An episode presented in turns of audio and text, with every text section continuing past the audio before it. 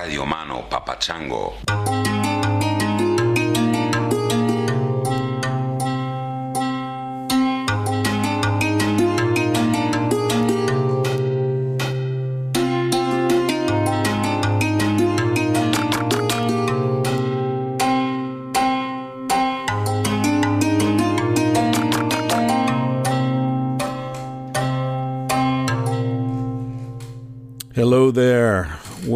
Bitches. I don't know why. I, I just felt like calling you bitches. Uh, I mean it affectionately. A friend of mine and I were recently uh, talking about the fact that there isn't really um, the equivalent for men. Like, what do you call a man in a sort of slightly affectionate, somewhat sexy frame of mind? There's just nothing there. So if you have any suggestions for uh, the male equivalent of the friendly bitch, let me know. I'd love to hear it. I'm just back from Vancouver. Uh, this episode is with AJ Leon, who is the founder of Misfit, a company, an umbrella company that has Misfit Press and Misfit I don't know, misfit agency, misfit this, misfit design, misfit, I don't know, all this misfit stuff. And AJ is the ultimate misfit himself, as you'll hear. He is a fascinating, inspiring, flamboyantly AJ guy. And uh, I think you're really going to enjoy this episode. I just recorded it yesterday morning, and I thought this one, this deserves to go out fresh from the oven. So it's Monday, 1:20 p.m. where I am. I'm going to throw this up as soon as I finish yakking at you. So here's a strange thing that happened. I arrive at the Vancouver airport. I swear this is the truth. I'm I'm waiting in line with the passports and all that shit. And I smell maple syrup. I really smelled maple syrup. Now, for those of you who might be, you know, out in the world somewhere and don't know about Canada, it's famous for maple syrup. So it's a strange thing to smell when you're arriving in Canada, and I, you know, olfactory hallucinations are not uncommon. In fact, they're the most common form of hallucination, I believe. But uh, you know, it lasted, and I fucking smelled maple syrup. So I thought, well, that's kind of a funny thing. So when I got through uh, passport control, I just, you know, uh, threw in on Twitter. I was like, I just arrived at Vancouver Airport and I smell maple syrup. Isn't that funny? And five minutes later, I saw that the Airport Authority of Vancouver Airport had responded to my tweet by saying, Yeah, we pump it in through the air vents. Which then made me think there are one of two things happening here. Either they fucking pump in maple syrup smell through the air vents to freak out tourists like me, or probably more likely, the social media people of the Vancouver airport are fucking funny and they're fucking with my head. Uh, I think that's hilarious. So I don't know which it is. I don't know if there really is a smell of maple syrup being pumped into the air system of Vancouver Airport, or if the social media people are just are funny uh, and allowed to be funny. So either way, kudos to Vancouver Airport people Twitter account. Um, what else? I'm on my way to Mexico going down to Mexico in a couple of days. I'll be there for a week, visiting some friends down there, and uh, just sort of chilling on the beach, catching up on email. So if you sent me an email that uh, requires reply and I haven't replied to it in a year, well, this maybe you'll get a reply next week, but probably not. Um, yeah, so that's it. I'll be in Mexico and. Uh, what else did I have to say to you? Oh, this is a good episode to announce something I've been wanting to. Well, I've been debating really whether to either bo- even bother announcing it, but it feels like maybe it's a good thing to do. Um, the between the Patreon money and the money that's coming in through the Amazon uh, affiliate links that that you good people are clicking on, uh, I'm actually making a living wage on this podcast at the moment. I, I haven't for the first four years or something. Um, it started from nothing and very slowly ramped up to the point now where I'm making between 3,500 and 4,500 bucks a month, probably before taxes and all that. That goes into a company and then, you know, whatever. Um, but that's you know I basically can live on that more or less. So uh, from now on, assuming that you know it doesn't take a huge spike and everybody leaves to go listen to other podcasts or whatever, from now on I'll be giving at least ten percent of that uh, to to other people who need it more. So I've been doing it anyway. I do it anyway. It's just sort of something I naturally do, and I'm not gonna I'm not gonna prove it. Uh, you know, whatever. So maybe I'm pulling a Donald Trump on you here, like claiming I'm giving money to charities that I won't really do, but I'm not. Uh, I do it anyway. But I just thought you'd like to know that. Um, the income from this podcast has reached a point now where there's enough to to skim off the top and start really passing it along. And you'll hear why this is a good episode to make that sort of announcement because the company that AJ and his sort of intimate family friend family uh, group set up is all about um, the flow of money. It's not about the accumulation. It's about the flow of energy, the flow of love, the flow of gratitude, and uh, and part of that is that they make money in one area and they just let it flow right through the company into other areas where they're uh, doing good shit in the world. So. Uh, in my own very little way and humble way, I'm trying to do the same thing, and you're helping me. So, I hope it you know, if it makes you feel better, whatever you're sending to the podcast, uh, a sizable chunk of that is moving along. You know, and I don't know. It's it'll be you know a guy standing by the street in L.A. It'll be uh, you know if organizations that need money. I've been giving money to uh, Mother Jones and to other independent, sort of left leaning independent journalism enterprises recently because I think the world is more in need of that sort of thing than you know ever in recent history. So uh, that's that's where some of that money's going. Okay. Anyway, so I was in Vancouver and I recorded two podcasts up there. This one with AJ uh, and another one with uh, Elena. You'll hear that in the next few weeks. She is a very interesting woman who's done research on uh, sex workers in India and also is very interested now. Her her more recent research is on um, the sort of clinical use of hallucinogens, uh, particularly ayahuasca. So that's coming up soon uh, as another one of our Vancouver episodes. Um, but for now, this is AJ Leon. Uh, look up the company Misfit Press.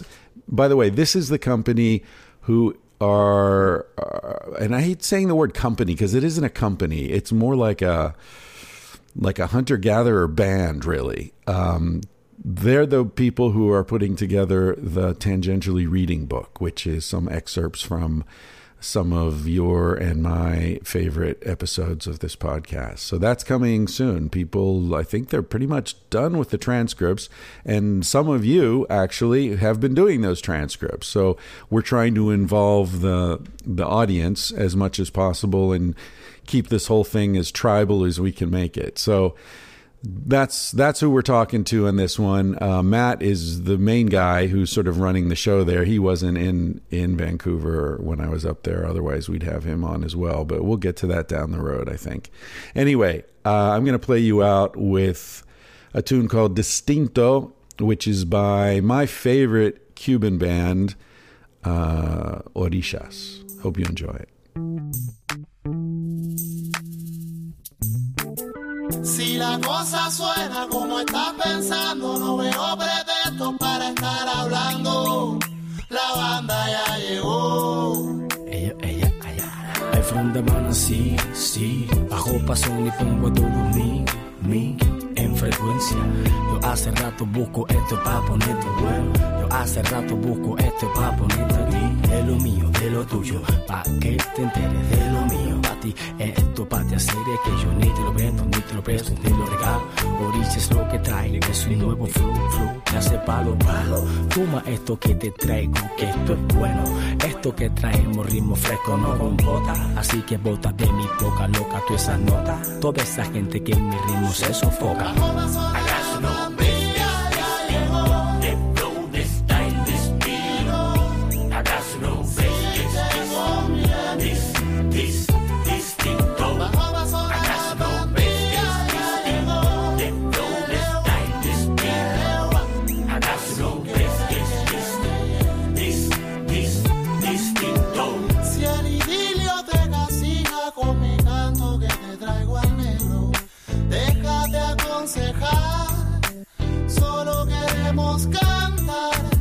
Si las cosas que te pasan ya no tienen santo ni remedio, busca una rumba buena que te lleve hasta el altar. Alabada llegó al plan con otra proposición. y me pronto si es de que yo no. Dime si te conviene. Háblame sin dolor. Got you no si no te van a meter en el saco de los que niegan. Distinto, Eso es de Cuba hip hop y que se pega. distinto.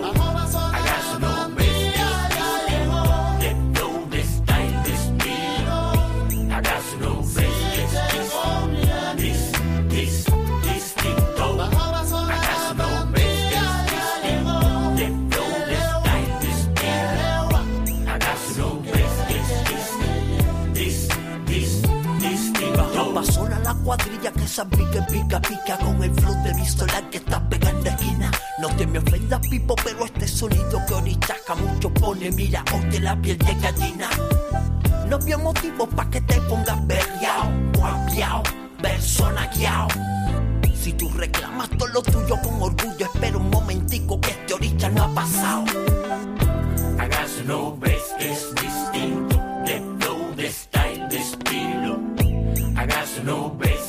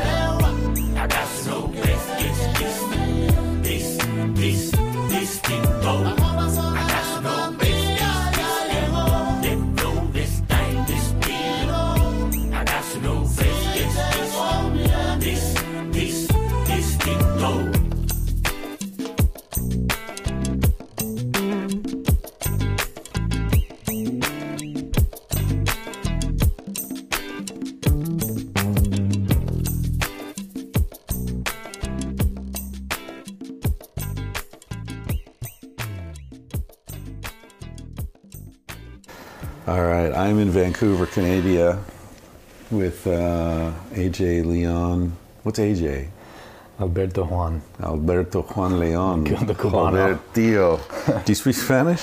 Oh, sí. Yeah, Sí, cómo no. Okay, muy bien. Eso era mi primer idioma. Ah, la- the idioma materna.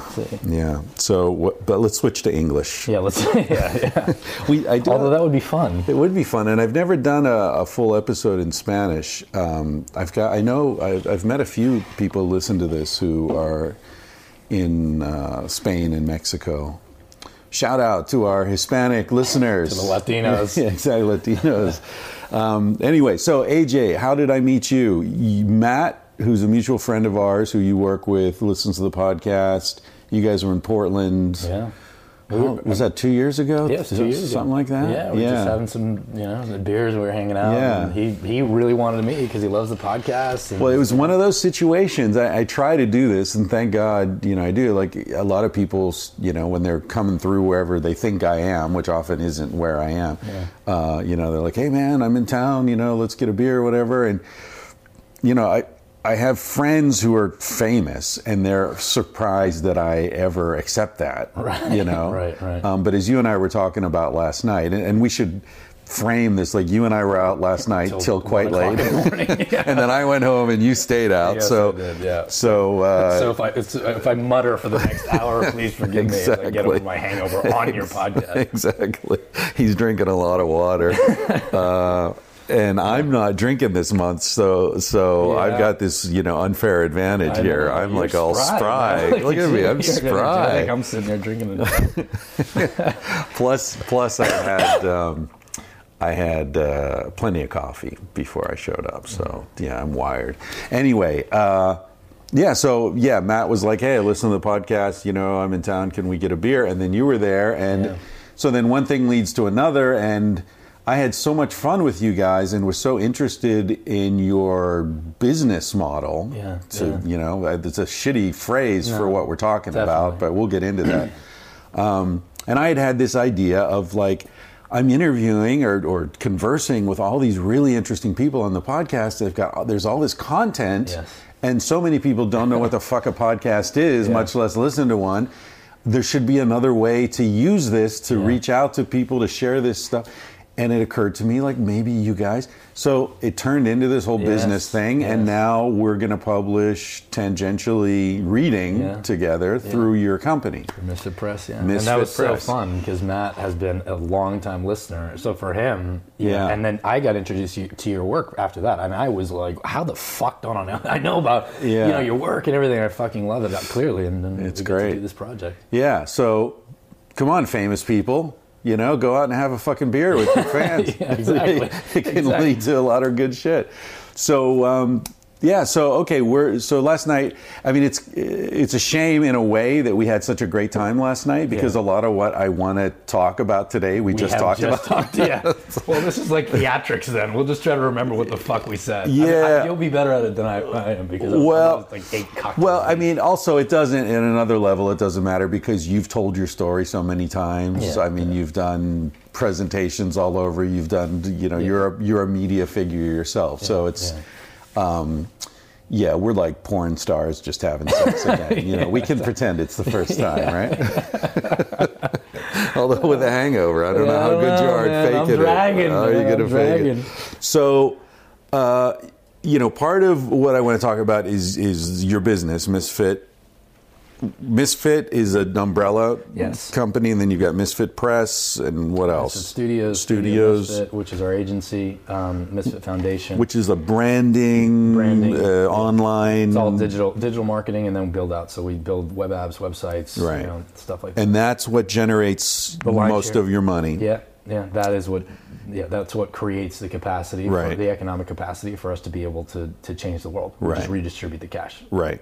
So as we, we were saying last night, essentially what you've set up is like this sort of Robin Hood enterprise. Definitely. You're taking from the rich and giving to the poor. Yes. It's a conduit. It's Yes. a it, money flows through the company. Definitely. So but before we get into that too much, let's let's sort of cover how you who you are and how you got to be here. So Yeah. you're from the Lower East Side. Yeah, I'm from. I mean, I'm from. I'm New from York. New York. I, I grew. I grew up in a kind of odd way. I, I grew up in probably I don't know ten or twelve different houses all over. Uh, All over New York or all over, you know, California, Florida. Oh, really? you know, Okay, right. And New York for me is home. So Lower- that's the only place I've ever. When you, you know, if I drive in a cab from the airport and I get below 14th Street, baby, I'm. You know everything. I'm home. You know, I'm home. You know that can Cuban restaurant on 14th Street? Uh, 14th and fuck, I can't remember what it's called. It's like 14th and maybe 8th, 6th, 8th, something. Oh yeah, yeah, yeah, yeah. I forget what's it's on the north Yeah, I side of 14th. mean. Yeah, it's It's fairly well known. really Yeah, yeah, good. yeah, yeah, yeah. Yeah, I I love forget that place. I go there every time I'm in Manhattan. I go there. man. And those are real Cubans. There's Yeah, a lot of Cuban restaurants yeah, that are run by exactly. you know, Mexican folks. Yeah, no, but that's been there a long time, yeah. Guano, yeah. Yeah. Anyway, so so uh, yeah, Lower East Side. That's that's home. You know your way around. That's where you Definitely. sort of grew up. So what what age did you arrive there? I mean, I arrived um, pretty late. You know, it was like late teens. You Ah, know, okay. Came back and. Um, but because of kind of the, the upbringing, that you know, I was kind of moved. I never felt home. I always felt displaced. You know, Yeah. My company, the name of my company is Misfit, and Right. the way I always felt that way for Right. a variety of different reasons. Right. Um, Both your parents are Cuban. Both my parents are Cuban, so they left during the revolution. Ah, okay. and my dad had a particularly complex. He, I mean, he left after the revolution. He was a bit older at 13, um, and he had a really complicated kind of relationship with with his family and his. And he ended up getting into. He was actually one of the um, ringleaders in the kind of Cuban mafia in Southern California, um, and he ended up going to prison. You know, uh, getting caught by the. And if you look, I mean, I've met lawyers who know Leon versus United States Supreme Court because his his uh, his case changed Miranda rights laws. It went to the Supreme Court. I went all the way to the Supreme Court. What was the the charge? Um, I mean, it was I don't know how many kilos of he was drug running. Ah. you know, so it was an entire operation. The DEA had been watching it for a long time. but they- Importing into the U.S. Yeah. from Colombia. from actually from uh, Baja California, so, Ah, right, and a lot of it. Um, right. and you know that was that was and he was you know he was there fa- famously my dad was we were talking about some of my crazy and you know cuban temper and like freaking out on guys in cape town that steal my phone and, Right, right. i mean my dad was nuts so he would like go out and you know shatter people's windshields if they looked at his sister wrong and you know he was kind of a you know, and then you know after he ended up getting out of prison, which is kind of where I, you know I met him. You know, my some of the earliest memories that I have was me in you know uh, Arizona uh, maximum security prison, and my dad would like make piggy banks and stuff for us kids, and we'd go and we'd visit him. And my mom would get you know, and um, he ended up reforming when he got out and cut ties with um, with those guys with the mafia, which is something you don't do. Yeah, you know, that's and- not allowed. But he didn't. He never, you know, ratted. He never. Um, Wow. he never said anything. Never let anybody because they were trying to get the people higher Sure. than him. Although he was fairly high up the chain of command, Right. they're you know they're always trying to get. And he didn't say a word. And luckily, because the case went the way it what did, and the the DEA didn't have the proper, he ended up getting out far earlier than he should have. Right. Yeah, because if he doesn't rat, how the fuck's he get out? Um, Exactly. Yeah. Yeah. So it was because they didn't have the proper, you know, doc- that's why it changed some some of the, the So they didn't read him his rights properly or something, something? like that. Yeah. Yeah. I never got into the case in specific, and it wasn't something that we talked about a ton. You know, I mean, I was young. See, the thing was like, you know, he reformed, and then he was a you know a good man. Um, And then tried to build his life back up, and then right at the peak of building his life up, you know, in the in the '80s, there was a recession in California. He lost everything. Was two million dollars in debt. Went bankrupt. We moved a bunch of times, and Oh, So he lived with your mom again. yeah, yeah. I mean, she's a good woman. She never. you She know, never. to the she stuck with to the him end. through the whole thing. yeah, Holy shit. Yeah, it's nuts. And then he ended up passing away um, just through. Comp- it's crazy because the things that this man lived through. I mean, he was. He was in um, the army in Germany. Uh, was dishonorably discharged from the army because some guy stole his wa- wallet and he stabbed him in the street. And then he was in military prison in Germany. That was before the whole drug. I mean, just cra- the things he survived. And then he ended up uh, passing away because he got a blood clot in his knee after he broke his leg, and the doctor Yeah. didn't prescribe him blood thinners, which they should have done. And Right. So that's what I mean in terms of like the ebbs and flows of, of a, a young life. Yeah. Um, that's up until my, the age of 14. My dad died when I was How old were you when he got out of prison? um, five, like five or six. Oh, okay. You know, so Pretty early. yeah, yeah. So he was a presence in your life. He was, yeah, he was, yeah. For the years that he was there, he was, and he was a good, he was a good man. You know, a complicated history. You know, And Yeah. He kind of like, um, you know, for him, you know, his kind of uh, world. He found God in prison and ended up becoming, you know, he's just a good man. Everybody loved my dad. You know, a bunch of people showed up at his. I mean, for a guy who was like a fucking cocaine dealer. You know, in, for many, many years in his life, and nuts out of his fucking mind. The amount of people that showed up at his funeral and stuff. I mean, they, you know, Sounds pretty charismatic. He's yeah, one way or another, right? Yeah. Yeah, he was definitely a, a charismatic Yeah. man. And and what was his story leaving Cuba? So he, you said he was 13 Um, Yeah. when the revolution happened? He was a bit. So they left about a year. Is you know the whole kind of history around the Cuban Revolution is interesting because Che and Castro, you know, they they took the Granma boat from Mexico City and then they went to the east And they then were in the gathered- mountains, and yeah. they gathered their money, their their army on the way. They Yeah. only had hundred guys. Yeah. and they ended up taking over the government. right. But a This lot. was 61? 59. 59. but, but you're right. 61 was the date. Ah, okay, of the revolution. Yes. It's the, when Yeah. they won, when Exactly. they took over. Bat, Batista. right? Batista, yeah. yeah. Um, Who was a motherfucker. Yeah, he was a piece of shit. I Yeah, mean, there's li- like all the Central American, you know, Oh. propped up by the Americans, Yeah, oh, taught how to torture, how to throw people in prison. You know, we're defending fucking democracy, but you know, everyone Oh. around the world laughs at that. Absolutely, You know, the yeah. Americans are the only people who don't know the true story Yeah, about well, that. and you traveled around Central America. See, the Yeah. thing about Central America is it doesn't have the sex appeal of Africa, so people actually Right. know less about politics, history, the strife, the trouble, because it's just not. It doesn't have that NGO sex appeal, so you don't you don't Right. see the strife. We don't, you know. Well, and also because we're the ones who fucked over Right, Latin exactly. America. Yeah, you're so right. it's easy to talk about the tr- atrocious situation in Africa because that's the Brits and the French absolutely. and the fucking Dutch and Yeah, whatever and the yeah. Belgians. And, And yeah. us, it's you know, I mean, and it's funny because that was more overt, you know, Yeah. but we we do it through economic hegemony, Right. Just fucking awful. United Fruit Company controls the country. Yeah, Definitely. Yeah. And Maybe. the fucking sea Guatemala. Well, you just got back from Guatemala. Yeah. I mean, that country. Oh man, Holy shit. Jacobo what's going on there? man. I mean, yeah. that, that whole era of. Yeah. Of, uh, it's Edward Bernays I was just the gonna. CIA. I was just gonna mention Bernays. I didn't. man. Yeah, Bernays was Freud's nephew. yeah, and Yeah. he wrote that And pro- he- and he- propaganda. and, yeah, you know, amazing. Yeah. and it's an amazing piece of work. I mean, when you read it, you're just like, how can you say those? the- I mean, how can you say that out loud? But it's all true. Oh, definitely, it's It's true. all true. It's but if anyone said Yeah, it today, you yeah. would be. I mean, that is not acceptable. And Yeah. it, absolutely, he laid it out. For people who don't know what we're talking about, Edward Bernays is was Sigmund Freud's nephew, and he basically invented the art, if you want to call it an art, of modern advertising Yep. and and thought control of the masses. Yes. He's the guy who coined the phrase. Uh, we're defending freedom abroad, That's so we don't have to. We're fighting over there, so we don't have to fight over here. right, yeah. Uh, which was for World War One. Yeah. He was justifying World War One, and he um, he he was behind the idea of putting fluoride in the water supply because he was hired by Alcoa, who had all this fluoride Yep. byproduct of all their aluminum manufacturing, Yep. and they were like, "What are we going to do with all this fucking Yep. fluoride?" You know. It's hard to dispose of, Yeah. you know, and he's like, "Well, let's find a way to sell it." And he convinced the governments that, like, this is good for people's teeth. Oh. Dump it in the water. And and uh, American tobacco, cigarettes are healthy. That's well, Bernays' handiwork. Well, he did the whole. He he's the guy who linked feminism with tobacco right, that's right. in order to get women to smoke because it was yeah. uncool for women That's to right. smoke or taboo. Yeah. And he was the guy. He hired all these uh, suffragettes Absolutely. to march down the Fifth Avenue in, in Manhattan Yeah. smoking cigarettes. And he called what they call them like liberation sticks or freedom sticks or some That's shit like that.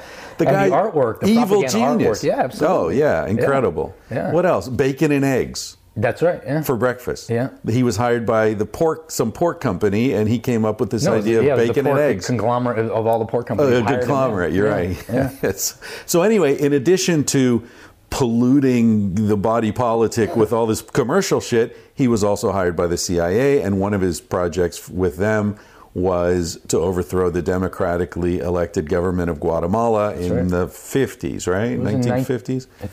I think it was 19, yeah, 1949 or something like that. Yeah. yeah. And it was Jacobo Arbenz. And Yeah. he had ended up, I mean, the, the story is, it just reads like a fucking novel because he ended up, him and the CIA, he planted a story saying that Jacobo Arbenz was a communist. In the New York Times, one of his buddies planted the story. He Right. absolutely wasn't a communist. He was Yeah. on record saying FDR was one of his favorite leaders Yeah. and like, and a good man. That But he wanted to help poor people and wanted to Yeah, like you know exactly. redistribute a little money to help the tribe. Yeah, it's, and it's crazy. was, and, and the big reason what the, Jacob Arbenz was on record saying that the United Fruit Company was going to have to pay taxes. right.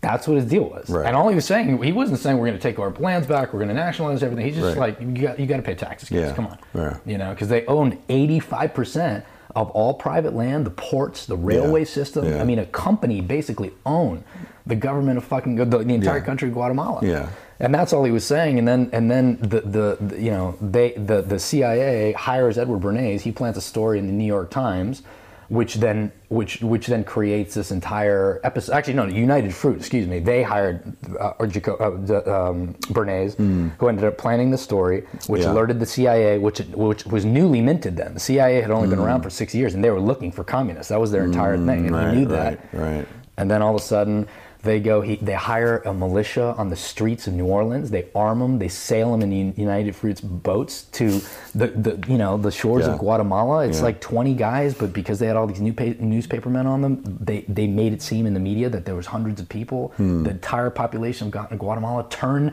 their attention because of this media. T- what do you know? You know what we hear and what we see. Right. And then all of a sudden, you know, I mean, the final scene of this quixotic episode is fucking Jacobo Arbenz in the presidential palace with the CIA had put up these sonar thing, uh, doing a terror broadcast, they call them, with the sounds of war. So he thought he was being encroached upon. They were, they were. The, kidding me. No, they planted these all around downtown. So it sounded like So tanks coming yes. and shit. So you're getting this in the media. You're getting Right. this. You're getting this on the radio because Right. that radio is the big medium, right? So you're Right. hearing bullets flying. Right. Newspaperman was all fake. It was bullshit. And then in the end, he's hunkered in his presidential palace because that's what the fuck you do. And you they put this up. The very next day, he rides his, his motorcade down to down to the airport and leaves the, the country of his birth Hmm. for the very last time. Hmm. And that was all enacted because a company in the United States Yeah. wanted to maintain its profit Yeah. margins. Right. It's fucking insane. Right. Sorry, I don't know how we got that No, no. like- I mean, but the thing is, people listening to this who aren't familiar with the true story of American, you know, foreign policy will think this is just this outlandish story. But the same thing happened in fucking Chile. Oh, same thing definitely. happened Honduras. in Iran, Oh, yeah. Honduras. You know, it's like, yeah, take your pick, and it's been happening all over the world, which is why. You know the world fucking hates America. They they love America culture, American culture, and American people, and all Yeah. that. But what people who haven't traveled don't understand is America is seen as an enemy by a lot of the world. Definitely. Yeah. And but but what's cool is that they distinguish between the people and the government. Yeah. So they won't hate you because you're American, right. Especially if you are aware of this shit. Yes, I mean, exactly. My favorite compliment to get when I was traveling was always when someone, you know, we'd have these conversations and someone would say. Oh, okay. Well, you're not a typical American. That's right, Like, yeah. oh, fucking thank you. I know that's Yeah. where you kind of breathe a sigh of rel- Yeah. relief. I don't know where your listeners land on this, and I don't want to be too political, you know, on your program, but um, Let it loose, buddy. Well, when Trump got elected, Yeah. it's it's like the the stain of you know to travel with an American passport. Yeah. man, you everybody's like, what is what the fuck is going What's on? What's going on? you know, there? and they're just looking Yeah. to see in your eyes Yeah, whether you know that this is a little. But You know I mean, I mean? you're old enough to. I mean, you've traveled under the Bush administration, and there was the same thing. But Like, the- are you kidding me? Yeah, yeah, but I would say this is at a This different is- scale because is- you know. George W. Bush was never like I'm saying I don't you know, but uh, yeah, let's uh, oh women, yeah, no, just grab them by the pussy because Yeah, they like that. yeah, You know what I mean? yeah. Say whatever the fuck you want about George W. Bush. Right. Politicians are all their own breed of you know fucked up, you Right. because you got in order to get that power, I'm sure you got it. But this, yeah, that's ludicrous. yeah. This is nuts. And that, you But know, it's been coming for a long time. Yeah. I mean, sorry, I'm adjusting my mic. Um, we're uh, we're talking about the '80s. I mean, no, you're probably not old enough to have remembered this. At how old are you? You told me last 30, night, but I 34, forget. yeah. 34. So you, yeah, you're not old enough, but like I remember the Reagan administration and the freedom fighters and Mm. All this shit in Central America, Right. which was the same thing. It was just total bullshit. bullshit complete bullshit. um, you know, and in Guatemala, like you know, machine gun helicopters wiping out entire villages Absolutely. just for fucking nothing, defending this weird idea that Yeah. oh, because they want to like set up free medical clinics, they're communists. We Yeah. got to go kill everybody. Totally. Yeah. And one thing is foreign policy, and the other side, which is un, you can somewhat control foreign policy, but you cannot control the free free market economics. Yeah, You know, I mean, once Yeah. that's what we were talking about last night, Right, because there there's zero accountability. Yeah. In the end, you could one politician, one somebody can take the, but in a court, if the United Fruit Company wants to take down the government of Guatemala because they want to maintain their profit margins, who's the guy, right? I mean, it's just it's this entity that it, the entity is the reason why corporations exist is to make profits for shareholders. yeah. They are uncontrolled, like they're, they're uncontrolled beasts. They're, they're organisms. Definitely. Yeah. yeah. And you were mentioning that was a brilliant. I mean, I don't know if you want to get into that now, but like that was a brilliant. I had never thought about it quite that way. as a superorganism. Yeah, as a superorganism, where Yeah. it's it's it is a living, breathing thing. It has its own rules and it has its own motives. Yeah. It has motive, and it's going Right. to get the mo. In the end, Right. It's, that and and the thing is, its agenda is not in alignment with the human being's agenda. exactly. So it's made of us, but it doesn't give a fuck about us. Just like we don't give a fuck about the bacteria in our guts. Like De- I, yes. I'm not going to eat things that the bacteria in my gut is, you know, asking for. Likes and yeah, exactly. you know, I'm just going to eat whatever the fuck I want. The only thing is, like, if I get sick enough, maybe I'll adjust my diet. And I Mm-hmm. think that's what we need to do. We need to be like the bacteria in the gut of Yeah. corporations and rise up and like, give it a case of irritable bowel syndrome. Yeah, I mean, I mean, that's a beautiful visual, Chris. I mean, yeah. We are the diarrhea of the system.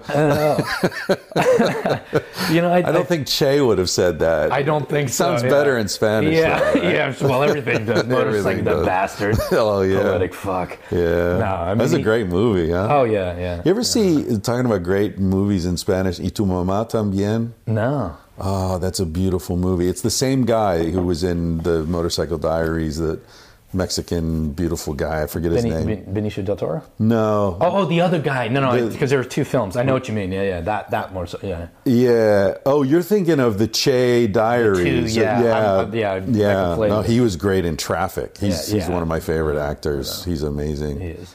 Um, anyway, we're veering off into. We are. God damn.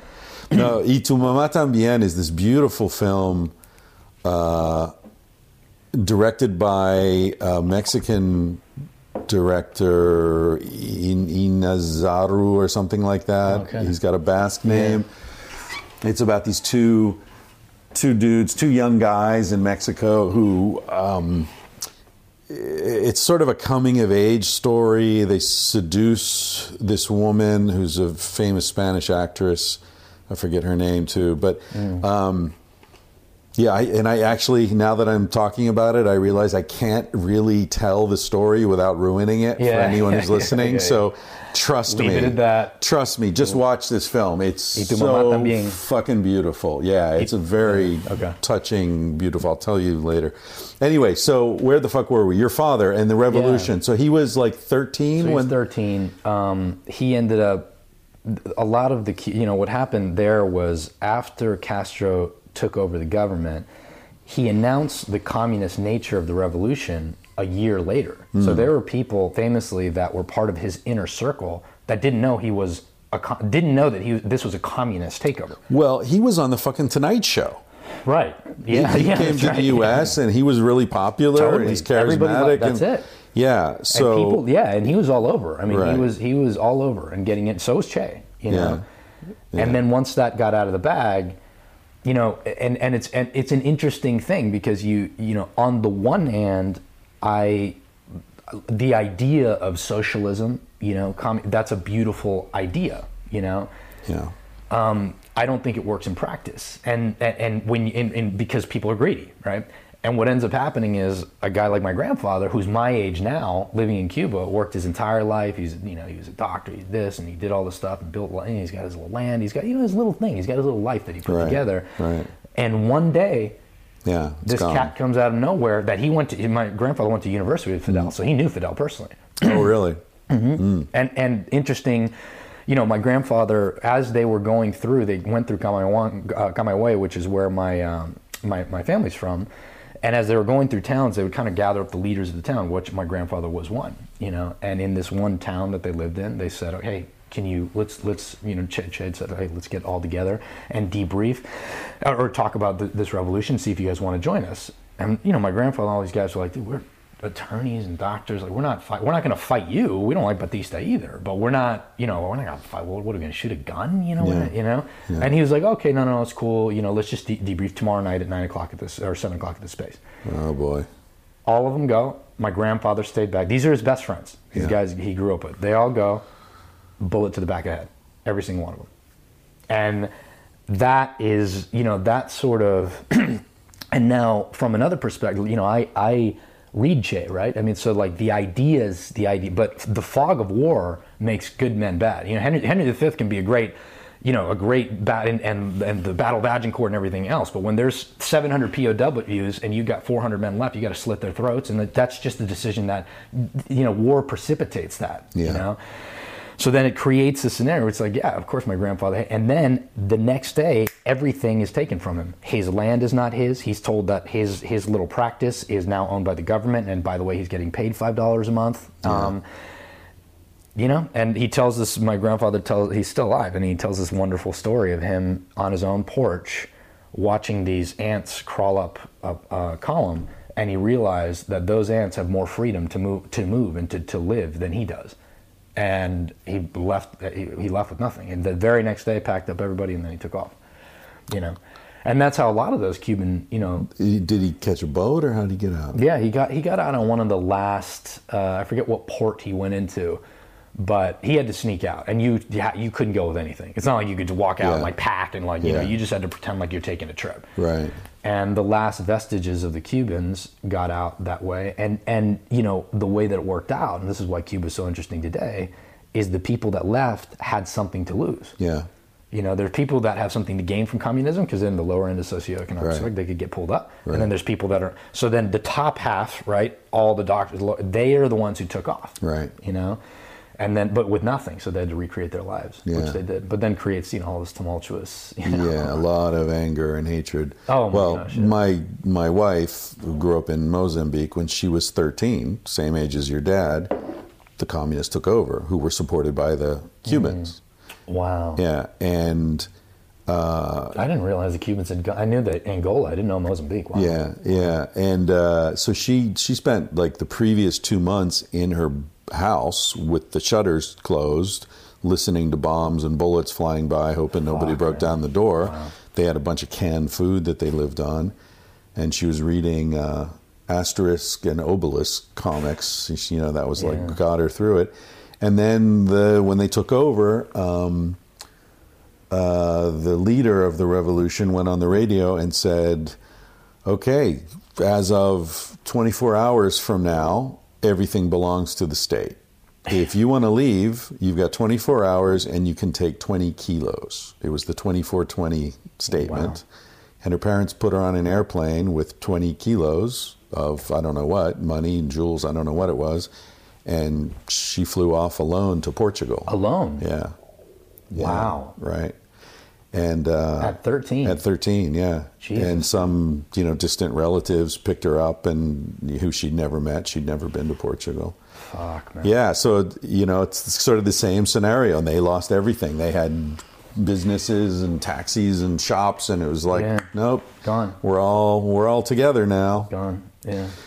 Yeah. So, uh, so then your, so your grandfather's in Florida? Uh, he's in California. Oh, California. Okay. And your father grew up in California? He grew up in he grew up in a few different places. I mean, it was Cuba. What did your grandfather do then? Did he f- get his medical degree he did recognized? He did it again. No shit. Yeah, he went through school again. I mean that. What? He, this guy, my grandfather is 92, I think, and parties harder than I. I mean, last time I hung out with him was like a year ago on his birth, on his birth 90th birthday, so he's 91 now. And you know, him and I were like drinking till two o'clock in the morning. He travels all the time. He planned this huge on his 89th birthday. Tr- planned this back like this trip across sub-Saharan Africa. What? I go there all the time. You and- fucking kidding me? Dude, this guy, he's like made of titanium steel. It's insane. That's ins- that's Yeah. incredible. Yeah. So he really, he's one of those, you know, individuals that in the end, he's going to get what he wants, you know? So I think that level of, you know, probably defiance that I'm not going to, I'm not to let this destroy me. You know, because now actually, yeah, they went from Cuba, they went to Spain because that's the only place they could make, and then he went to the United States. So he kind of had to mm. re-engineer things for a while, and that, he was, you know, he's my age now, man. You know, and I'm not, yeah, I'm not, I'm young, but I'm not a young man. I'm not like 20, right? Right, You have to, right. like, you got to work hard to Starting recreate- over in your 30s, four, it gets harder every decade. Jeez, yeah. Yeah. So yeah, he's still kicking. But then Wow. What was your grandmother like? Would, she was she, she was with- yeah she's a strong lady too, quiet, more reserved. But she, Mm-hmm. um, you know, I mean, same same thing. She was a pharmacist, lost everything, got it back. She, you know, she, she and they stayed together? they stayed together, still together. Yeah. She's still alive too? She's still alive too. Holy And they, shit. and they still travel. I mean, he sends you know we send each other travel photos and yeah, he's a he's a prolific Ah, uh, dude. And if you get him going about, I mean, he's very well read, very well, particularly in history and Sure. Latin American history. If you get him going about the Cuban Revolution. This guy, and he takes no prisoners because to him, this is a personal fight. He Yeah. is, he is one He of the there, Cubans yeah. that were that have been waiting for Fidel to die and consider it a badge of honor that they outlived him Yeah. because that's the, that's at least the one last fuck you to the guy that ruined their life in, in their mind, right? Yeah. Uh, he's one he's one of those Cubans, you know, which I get. I mean that that I don't Sure. I don't have that vitriol um, personally, but I'm generations removed from it. you Yeah. know? But I'll tell you what, man, if somebody right now took everything that you know I have. Everything my wife has Yeah. ruined our life, ruined the lives of our kids, made everything. And then my dad, you know, was angry kid growing up, like you know everything. Man, I don't know that I would ever be able to let that go. Somebody did that to me right now. All right. Now I don't know narratively if this is going to work, but but I see as you're telling this story, I see so much uh, reflection of this whole Cuban thing we're talking about, your grandfather's life. I see it reflected in your life. I see the defiance, There's a theme of defiance. You told me last night Yeah. when you were in school, your guidance counselor told you like what? Like forget about it. Just try not to go to jail or whatever. Like you're not going to. Don't even try to get in university. And, and I mean, I want you to talk about this Yeah. stuff, but I, I want to sort of plant a flag here. I see defiance. I see um, socialism. yeah.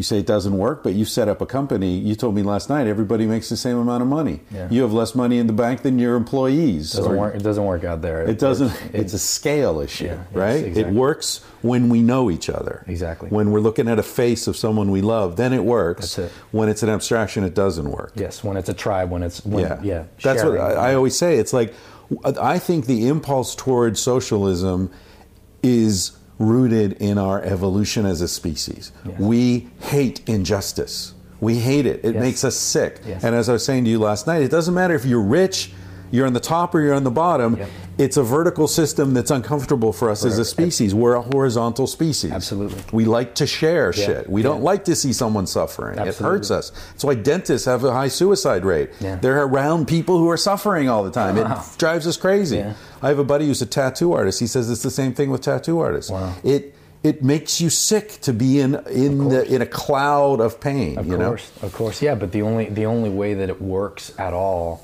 is is in and the the term tribes has been utilized by I think Seth Godin to talk about online followership. Right, right. So then there's an understanding of it that I don't identify with because I would say that's a that's a crowd. I would say that's an audience. know. Ah, Right. Whereas It's sort of a randomly gathered. well, it's not anthropological. I mean, if you look at, like, say, your work, you know, when you're talking about tribe, you're not just talking about hundred thousand people that follow an idea or a figure. Right, You know, that's religion. Right. That's different. That's Yeah. congregation. Yeah. But a tribe is like we live together, Right. love each other, Right. Raise each other's goals. kids. That's it. man. Breastfeed one another's babies. Yeah. Yeah. Take Yeah. care of each other when they're sick. Yeah. It's a it's an intimacy. That's it. Yeah. And if you, I mean, in my case, if you use free market capitalism to create an economic structure for you to change the world, but you relinquish the profits and the benefit of what that thing is supposed to give you, which, as the founder, it's money. right. You start a company to cash out, period. That's what it is. Right. Either to get a cash cow and you get checks in.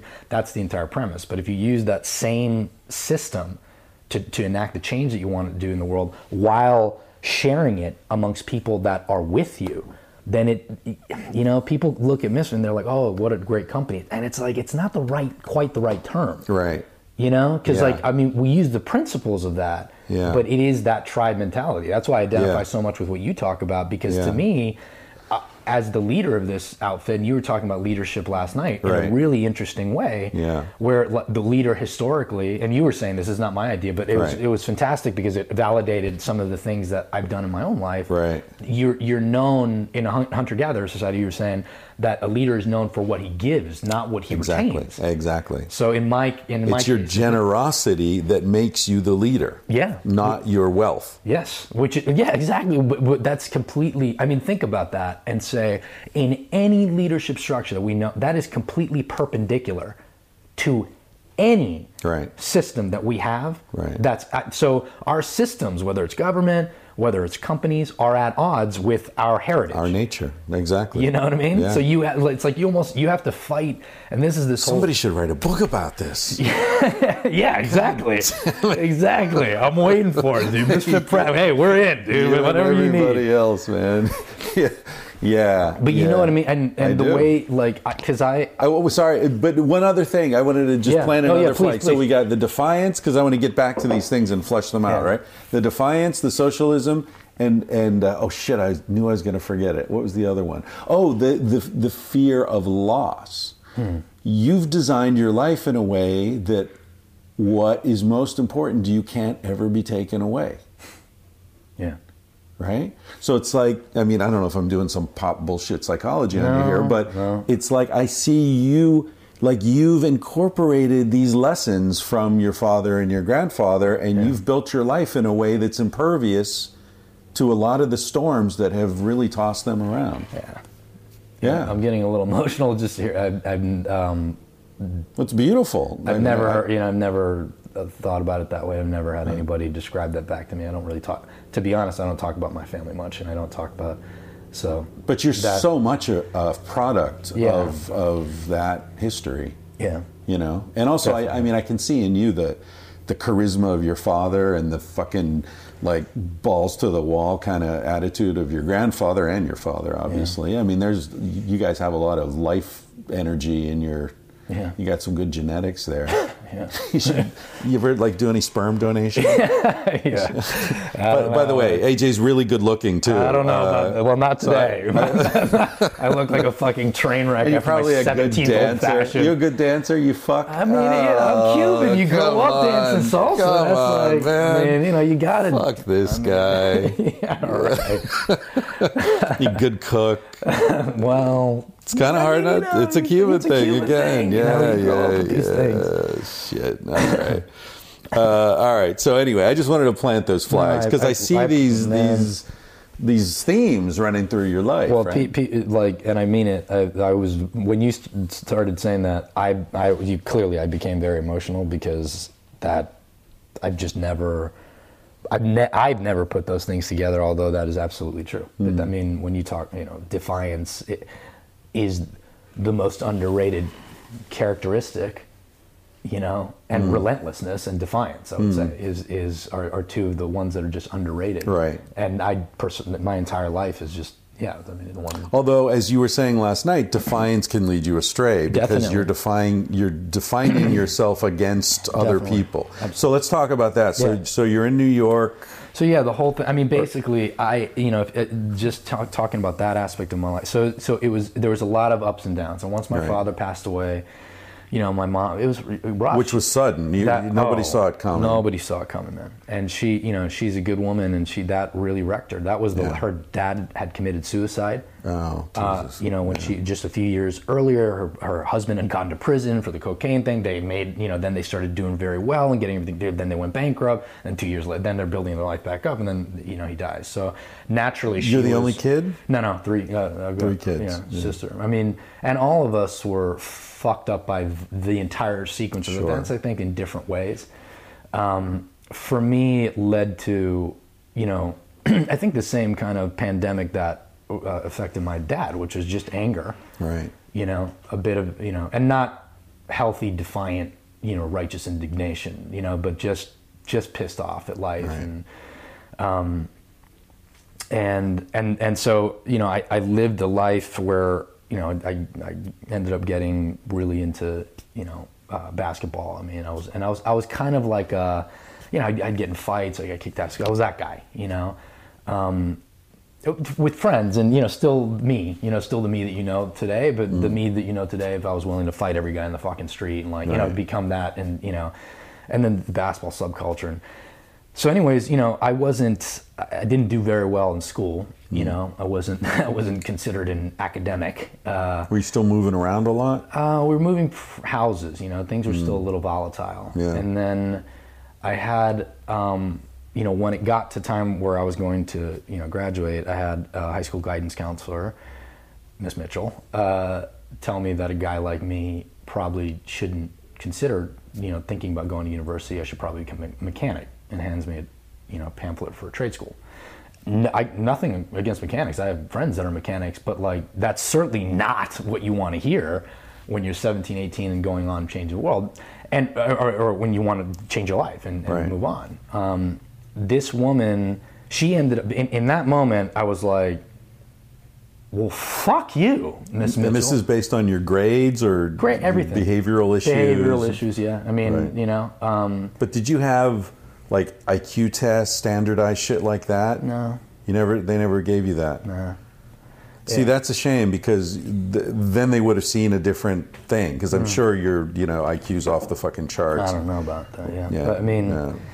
Because I was the same as you. I moved around a lot as a kid, and my grades sucked because I was always the new kid, and I was always stressed out and like, what the fuck? Yeah. Uh, you know, study. Who's got time to study? Yeah, yeah. So my grades were all over the place, but on standardized test, I did really well. So there was always this like, ah, he's smart. He's just, Yeah. you know, got a lot of shit to deal Yeah. with, and so the teacher sort of Yeah. took care of me. Yeah, I mean, I, I had the opposite. I mean, I did, you know, so many good teachers out there, and then there's. You I wasn't beating anyone up. Either, Right. you know. Well, there you go. I was more likely to get beat up. yeah, yeah. it's, a different, it's a different kind of thing. I was, uh, yeah, I was always willing, you know, to get in a scrap, and you know, that was just.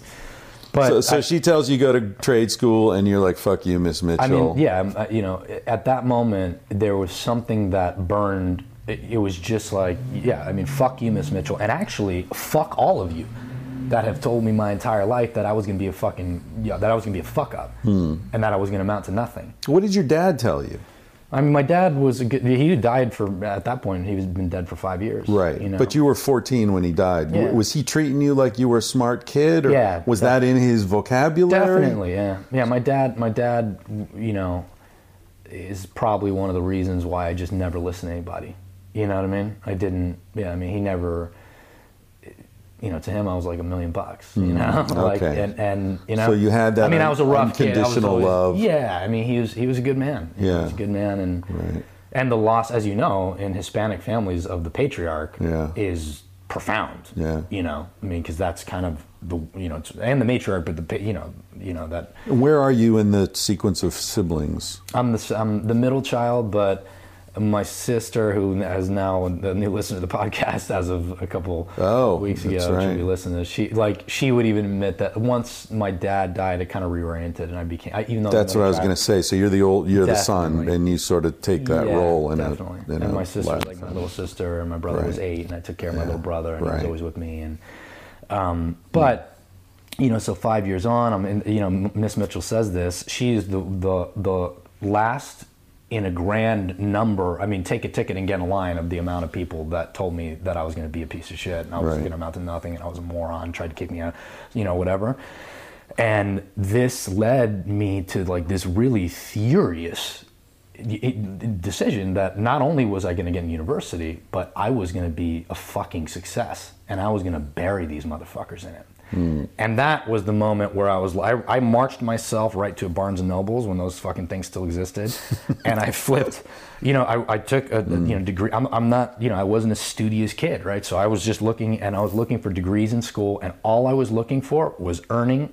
When you're 18 years old, how do you how do you win? How are you successful? Right. Money, Money, fame, right. right? You're an undisciplined mind. What the fuck do I know about the world? All I know is these people telling me I'm gonna be a fuck up, and if I have two yachts and a fucking mansion, I can come back and be like, oh yeah, oh I'm a Yeah. fuck, you know, and that's what you think, which is Right. ridiculous, but that is what you think. Right. So then I looked up and I'm like, oh, accounting, finance, you pair those two, cool, up and to the right. And all I'm looking at is, I mean, there are charts in these books of earning potential over time. Right.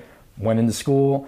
I, I mean, I, I graduated with degrees in accounting and uh, finance and philosophy. I graduated with a 4.0. And philosophy? Summa Come on, cum laude. philosophy wasn't in that fucking book. What? You're going to make a lot of money in philosophy? No, no, no. Well, it was philosophy, theology because I was interested in it. you know, I had a lot of Uh, Okay, you just add that in yeah, for fun. well, right? that was like, I mean, that was a time for me in university because I wasn't a kid that grew up like, you know, reading or Yeah. having access. You know, I did, I did the first time I was, I was, I went to a play, I was in it. You know what I mean? Like, I didn't. Have, I got, I have friends who are like, Right. grew up going to the ballet, and that's Right. lovely, man. I didn't have any of that shit. Yeah. I had a basketball in my hand and fucking two fists up, ready for the next. You know, Right, right, yeah. and and that so so for me to get into university it was it was a fuck you to everybody i was going to prove that i was smart i was going to prove that that that i was going to be a success in life and and i remember man after every semester i would send a letter to miss mitchell at unmarked with just my grade report and i told myself Are you serious? I mean, that's the level. of, So you know, that's the fuck you. It's the same thing that that you know my grandfather probably would have sent to Fidel. Like, Yeah, hey, I'm just yeah, fine, that's right. You know what I mean? Right. And I did it, man. I I'm did it. go to your funeral, Miss Mitchell. absolutely absolutely and uh, you know and i and i did that every every semester and it was it was my fuck you she be, she became the personification of everybody in my Right. life that had said that you Right. know and there I was, you know, I'm in university. I graduated with uh, a summa cum laude, number one in my um, class, 4.0. And I mean, I never, I was driven. Yeah. And then from that point on, as I'm graduating, finance and accounting, what do you do? You know, at this point, I'm going to win. And now I'm at the top of the heap. I went, I was at the bottom, now I'm at the top. So then how can I win? Still stupid, still young. Right. How do I do it? Okay, I'm going to go get a job at the biggest firm that I can get to, offering the largest signing bonus. I don't give a fuck who I'd be working for, what I would be doing. All I cared about was the zeros at the end of that. Bottom line. That's it, man. Yeah. And I and a lot of kids do that in Sure. that track. Sure. And then I did it, and then I went from you know I worked at PricewaterhouseCoopers, and which is the big you know big name. From there, you can go anywhere else, and just a bunch of vertical leaps, and and ended up um, in New York City working in finance um, it- during 2004, you know 2003, 2000. Um, 2008, uh, and I was making an obscene amount of money. I had a corner office overlooking Manhattan. Uh, I was doing everything. You made it. I did it, right? I mean, I did it. And the only problem with that whole narrative is that I was a fucking fraud and I knew it. In what sense were you a fraud? Everything in when, when the impetus of your entire uh, decision, like you, in, your, the entire narrative of your life is polluted. Every it's like we talked about last night. Every decision after that is polluted. Right. That wasn't me. I was basically the thing that was hilarious about. I mean, the, the the irony of all ironies is that I was letting Miss Mitchell beat me by trying to make my life about proving her and everybody else wrong. Yeah. At no point stopping to think, who am I? Like, what do I want? There was no me in the equation. Right. This is theater at the grandest scale Yeah. you know and Yeah. and when you realize that not only you're a fucking fraud but you're trading the hours of your one and only life away for more money at every turn and you fucking know it you won't say it but you know it hmm. you are the fraud of all frauds there's nothing that is going to drive you into deep and profound depression other than that and and that i was i was enveloped in sadness it, during the day, cutthroat, do my thing. You know, I wasn't hurting anybody. I wasn't one of those guys, but like, you know, got to win, whatever you got to do to get the bonus and blah, blah, blah. I was that guy, the franchise in the company. Yeah. But at night, you can ask Melissa, I was crying. Melissa's And I- your wife. Melissa's my wife, yeah. And, who, knew, and who knew you since you were a kid. since I was a kid. Yeah. And she, she saw this happen. She's young too, right? She didn't know what the fuck to do about it. right.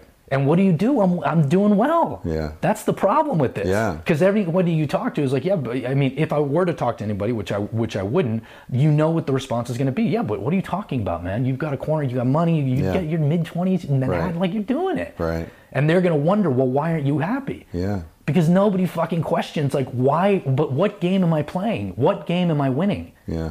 Am I winning Monopoly? Because I don't give a fuck about Monopoly, right? So Yeah. like, if I'm winning a game I fucking hate, then who the fuck cares? And that's what nobody nobody stops to think about that. Yeah. And I never did either until this one day, and it was the last day of uh, 2007, December 31st. It was four days before me and Melissa got married. Pulled into my boss's office, and I knew that this kind of promotion was probably coming. And he basically said, you know, look, you're you're getting this promotion, and here you go. And at that point, I'm minted. Yeah. You know, I mean, with this promotion, I'm third in the company basically. You know, and I'm like, and he, I had been looked at as a franchise because like, you know, I was good at my job and it was charisma and blah blah blah. Yeah. And I get this, and it should be that moment where you're looking back at Miss Mitchell through the pangs of your own history, Right. And saying, you know, "Oh, I fucking did it. Yeah. You know. But when you climb this precipitous, you know, this, this precipitous mountain, like this Yeah. peak, and then you get to the top of it, and then you realize that the whole fucking thing was horseshit Yeah. and that you climb somebody else's fucking mountain and you're Yeah. sitting here on how you don't even like the view Right. and you wasted your whole life doing that and you're young and how do you restart how do you go from it's easy to go from from one failure to a success or from one failure to another fail, fa- failure and keep trying it's very hard to go from a success where do you go then Right. exactly. You know what I mean? It's all down from it's here. all down it's Yeah. all down but Yeah. then you're like shit but this is life though Yeah. so if i'm not happy and i'm not me when i'm living life at exactly where everybody would envy me then where the fuck am i supposed to go Right. and I walk out of his office, man, and I walked into my own. I remember like yesterday, and I closed the door, and I just started fucking weeping, bawling, because I realized they fucking got me. Wasn't there something about your honeymoon? Yeah, yeah, definitely. What was the? You, Oh yeah, I mean, that, oh to- yeah, yeah, I wrote, yeah. That, that was that was another aspect. So so, and that wasn't, uh, you know, that was one of that was like the last inch, right? But in this little thing, one of the things in this conversation was about the promotion, blah blah blah, and that was depressing. And then also that you know the honeymoon. I know you guys are gonna go because I planned this whole. I was rich at the time, right? I blew all my money on the fucking honeymoon and a stupid ring and all these things that you like think like, what was I doing? right. But we, you know, was pl- taking it after and all this fucking cool shit and lodges and uh, and one of the things that the bo- that the boss said was like, well, you're gonna have to curtail that a bit and and I just Because we know, need you here. because we need you here and it's deal or important, whatever. yeah, and like you're important yeah. to the company right now, Right. and, you know. And then I just was like, you know, that was even more depressing because in that you're like, okay, here's this deal. I signed. I'm going to sign this deal, right? You don't. Yeah. You don't not take a promotion, Right, Right. I mean, that's the thing about the, the way these things work. When you're up and to the right, success is one way stream, right? Yeah. So you just you, you're not going to not fucking take it. Yeah. So I got. I'm going to sign this deal. and then I'm going to swallow the fact that I'm going to cut my honeymoon short, basically by by basically not have a honeymoon, have a weekend, right? This whole thing that I planned and all that, because this guy is telling me that I'm important to a company to make him more money, Yeah. and I'm making rich, fat white dudes in New York money. Right, not virtuous. It's not like oh, and then we're gonna go. We're gonna go to Yeah, build a school and- totally yeah, right. This yeah. is like the least virtue. This is the vacancy, the devo- like the void of virtue. Right. And that's what I'm, and then I'm sitting there at the top of this whole thing, like w- weeping because I realize I'm going to swallow this. I've been swallowing this the whole time. I'm a chump. I'm a fucking chump. I'm a fucking fraud, man. Yeah.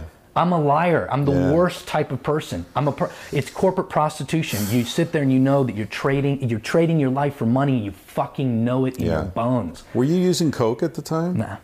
No, because that that's classic coke situation. Definitely, yeah. I always stayed with because my dad was like deep into Yeah. not only dealing, but you know, so like, thank God because I, you know I don't know what would happen to me if I was.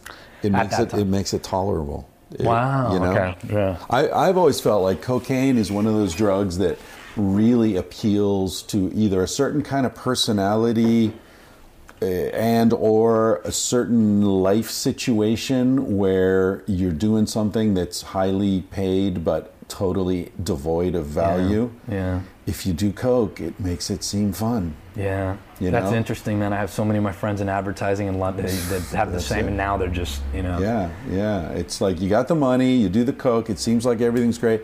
And it also, the personality type that I think coke is really dangerous for are people who feel an absence of self worth Mm. because it makes you feel like you're really charismatic and funny and you know you got all this interesting stuff to say Yeah, you know and then when it wears off you look at yourself and it's like you know not only am i a over, yeah. loser but I was talking like I'm so cool last night, which makes me feel like even more of a loser. Mm, yeah, I mean, and you get into that spiral, Cyclical, and yeah, you know, fucking hell.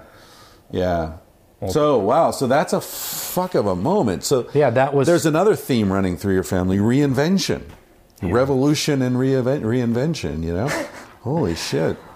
So you're 27. You're you're you, you have this crisis, and then what? What do you do? Do you I, I, I sat there and I wept like, you know, because what do you do when you realize that like your life's, you know, you're done. And basically life is scripted and you hate the script. Right. You know what I mean? But it's done. Like it's over. You know, I'm going to be these You're guys. in. There's You're no in way- too deep. I'm, I'm in too deep. I'm not, I'm not walking. I can't change. You know, what are you going to do, man? You know, what are you how you gonna gonna get out of the mafia, AJ? yeah, you know what I mean. That's an interesting dude. Yeah, it, like I can't wait to play this back for my family because like I've never had anybody say that, but there are so many parallels. you Yeah, know? yeah. and uh, it, you know, there was this one really um, vicious kind of moment where at the you know as I, as I'm crying, I just had this vision of myself. I don't know if this ever happened, but I had a vision of myself as an older man, like as a 75 year old man, looking back at me then, mourning the glory of a life that could have been. And I had, uh, it's, you know, everybody that's, sit- ha, there's some life that you're living that you don't want, all those people, maybe some people listen to this podcast and you're embroiled in that world, you, everybody has a, we're humans. You dream of a better place. You know, I had always dreamt of being an adventurer, of traveling, changing the world, all, all of it, all of my fucking Moleskine that wasn't going to see the fi- light of fucking day. You know, void pages. So you envisioned another kind of life. It oh. wasn't Oh. that you had a paucity of, of possibility. It's just that you were getting bought off. Definitely. Yeah. Yeah. Oh, yeah. It was. It was a total. It was. It was. It was a. Yeah. It was a racket. I mean, I, I was. I had. But everybody does, right? There, there's nobody. Some people love that life, and that's what they're about, right? I didn't. Yeah. But I don't think most people do. I think most Yeah. people, all the world's a stage, and all the men and women merely fucking players, right? We're all putting on a fucking costume of some type, and in that, like that stage, Yeah. a lot of people are putting that shit on. Yeah. But inside, they're still them. You know, they have dreams, they have ideas. You know, Yeah. and I had, I had this whole vision of a life that could be, and I, and I look, and that, I had that moment where I'm looking back at that old man, look at me now, just shaking his head like, boy, you just burned You blew it, kid. and this is it. Yeah. And that was the first I saw. I've been really close to mortality. My grandfather committed suicide. My dad died when I was, you know, a lot of stuff. Right. Had a lot of death early on in my life. That was the first moment in my entire life up until that point that it really struck me that this life is mine Right. and that it is my one and only. Yeah. You know what I mean? Yeah. Like, and that wasn't it. Not to, for me. And we talked about it last night. I am not, and I wish I was more like hippie and well read and you know all this stuff. And I'm not that. I'm just some fucking cat from New York trying to do the best that he can in the world. And I'm pretty grizzly and you know. you- If you guys saw me right now, I'm like I'm hungover, but 17 old fashions. I'm not that guy. I'm not poetic. You know, I'm not that guy. but so like for me to say that. Yeah, you are, but it's beautiful that you don't know it. That's what's beautiful about it. Persist in your ignorance. it's charming. Well, Yeah. you know, it's just it, to me, it's not esoteric hippie bullshit. Yeah, and when that, when this, when the pragmati- when the pragmatism and the practicality of that statement Yeah. bakes itself into the chambers of your fucking heart, and you live with that reality, then decisions become very easy. And then I just realized after that thought, another thought came in. You always have a fucking choice. Hmm. You know, people think we don't have to. You always have choices. You always have more choices than you think you have. Yeah. I'm like, I could walk out right now. Yeah. They can't fucking do it. I mean, I would burn. I basically take my degrees and and light them on fire and piss on them. Like you know? everything you've worked the last 10 years for is everything gone. done, Yeah. done. But if I fucking hate it, Yeah. right, and that's not me anyway, then what the fuck? I, I, this is my this is my life. Right. These motherfuckers don't own me. Right. This system, I inherited these thoughts. I can kick them out tomorrow and be like, no, but AJ, maybe I live on the street. Yeah. Maybe I live under the Brooklyn Bridge. Right. But at least I'm fucking free, Right. You know? And that's. So, I what'd you walked do? out just I immediately after I had that thought, immediately, and this Immediately. was I. It, there was you can't pause. you can't pause. No, the momentum of those moments. It's it's that, you know, it's the brief moment of audacity. And I'm smart enough to know like this this thing it, tomorrow morning. Tomorrow morning, if I wake up and I come into this office and I get a signing bonus and he talks me into staying, I'm done. If I wait an hour, I hmm. will talk myself out of this. right. Right? I mean, that's what's going to happen because Yeah. everything that you Start thinking about how are you going to pay the rent? how are you going to do this, and- the whole yeah, thing yeah. and i'm getting married in four days and all the practicality even though me and i don't listen to anybody i don't have anybody you know but like i will talk myself out of it Right. so i immediately grabbed the box put my shit in the box walked past my boss's office gave him the tail end of, of a fucking shakespearean soliloquy about the fucking system and blah blah blah Seriously? He called the security guard to get to take me out because I was freaking out. I mean, he thought I went. Everybody's like, "What the fuck happened to this guy?" You know what I mean? Goddamn Cubans. They were. it's like, what the? you can take the Cuban out of Cuba, yeah, but you you can't can't take, take, the Cuba boy out of Havana, but and and that was so it, man. And, and he seriously, he, he had somebody come walk me out. It was a really New York moment. Seriously? He, oh, totally. Because it was like So you actually gave him a soliloquy? Oh, definitely. Because we haven't mentioned No, no, not Shakespeare. No, no, not, Shakespeare. not actual Shakespeare. Oh, but, but just- it was about the system, like how all this is bullshit, and I like this whole fucking operation is bullshit. You guys are bull. You pushing paper money around. I'm not gonna be a part of this anymore. I can't believe I did this from the So you made sure there was no coming back. I had to. Yeah, Because in my yeah, mind, yeah. I'm like, I got to burn down all these bridges because if I don't, You'll come back. I'll come back to my honeymoon penniless. Yeah. And I'm going to go back like a fucking dog back to its shit. So I knew, Oh, you know what I mean? It's like that moment where you know you got to blow up this fucking ship. Like you got to blow the whole thing down. Yeah, Because if yeah. not, you're going to go back to it. Yeah, I always did in the past. yeah. I always had ideas of grandeur of doing, and then just right at the, la- and then you don't. and then, uh, and then you don't. I'd even quit jobs where I tried to go, and then you don't, Uh-huh. you know? So By the way, I just want to note for the record that the guy who says I'm not poetic is also the guy who 10 seconds later said when the reality, the practical reality of that insight burns itself into the chambers of your heart. You're not poetic, huh? Well, I don't know, man. You know? All right. all right. I just want to note that moment. That was a beautiful moment Oh, I appreciate that. Uh, I do. I do with people like Matthew Owen, who we met together, uh-huh. who's like a PhD in literature, and like he's always, you know, sending me Dostoevsky and all this shit. And I'm like, dude, I didn't grow up with it. You know, Yeah, I love it. yeah. I love it, but I'm, But, I'm you not- know, Dostoevsky didn't go to Harvard either. So, Right, you know, right, yeah. fuck it. That- Yeah. That's the beauty of it. I mean, the, the stuff that I read in college that I, I really loved was the trans American transcendentalists, you know, like Melville and Emerson and Thoreau. And. I mean, Emerson was very well, Yeah. you know, he's a scholar, but. You know, Melville was a fucking, you know, guy on a boat. I mean, you know, he was fucking stranded in the South Pacific, and you know, it was all about being out there in the world. Yes, You know, yes. yeah.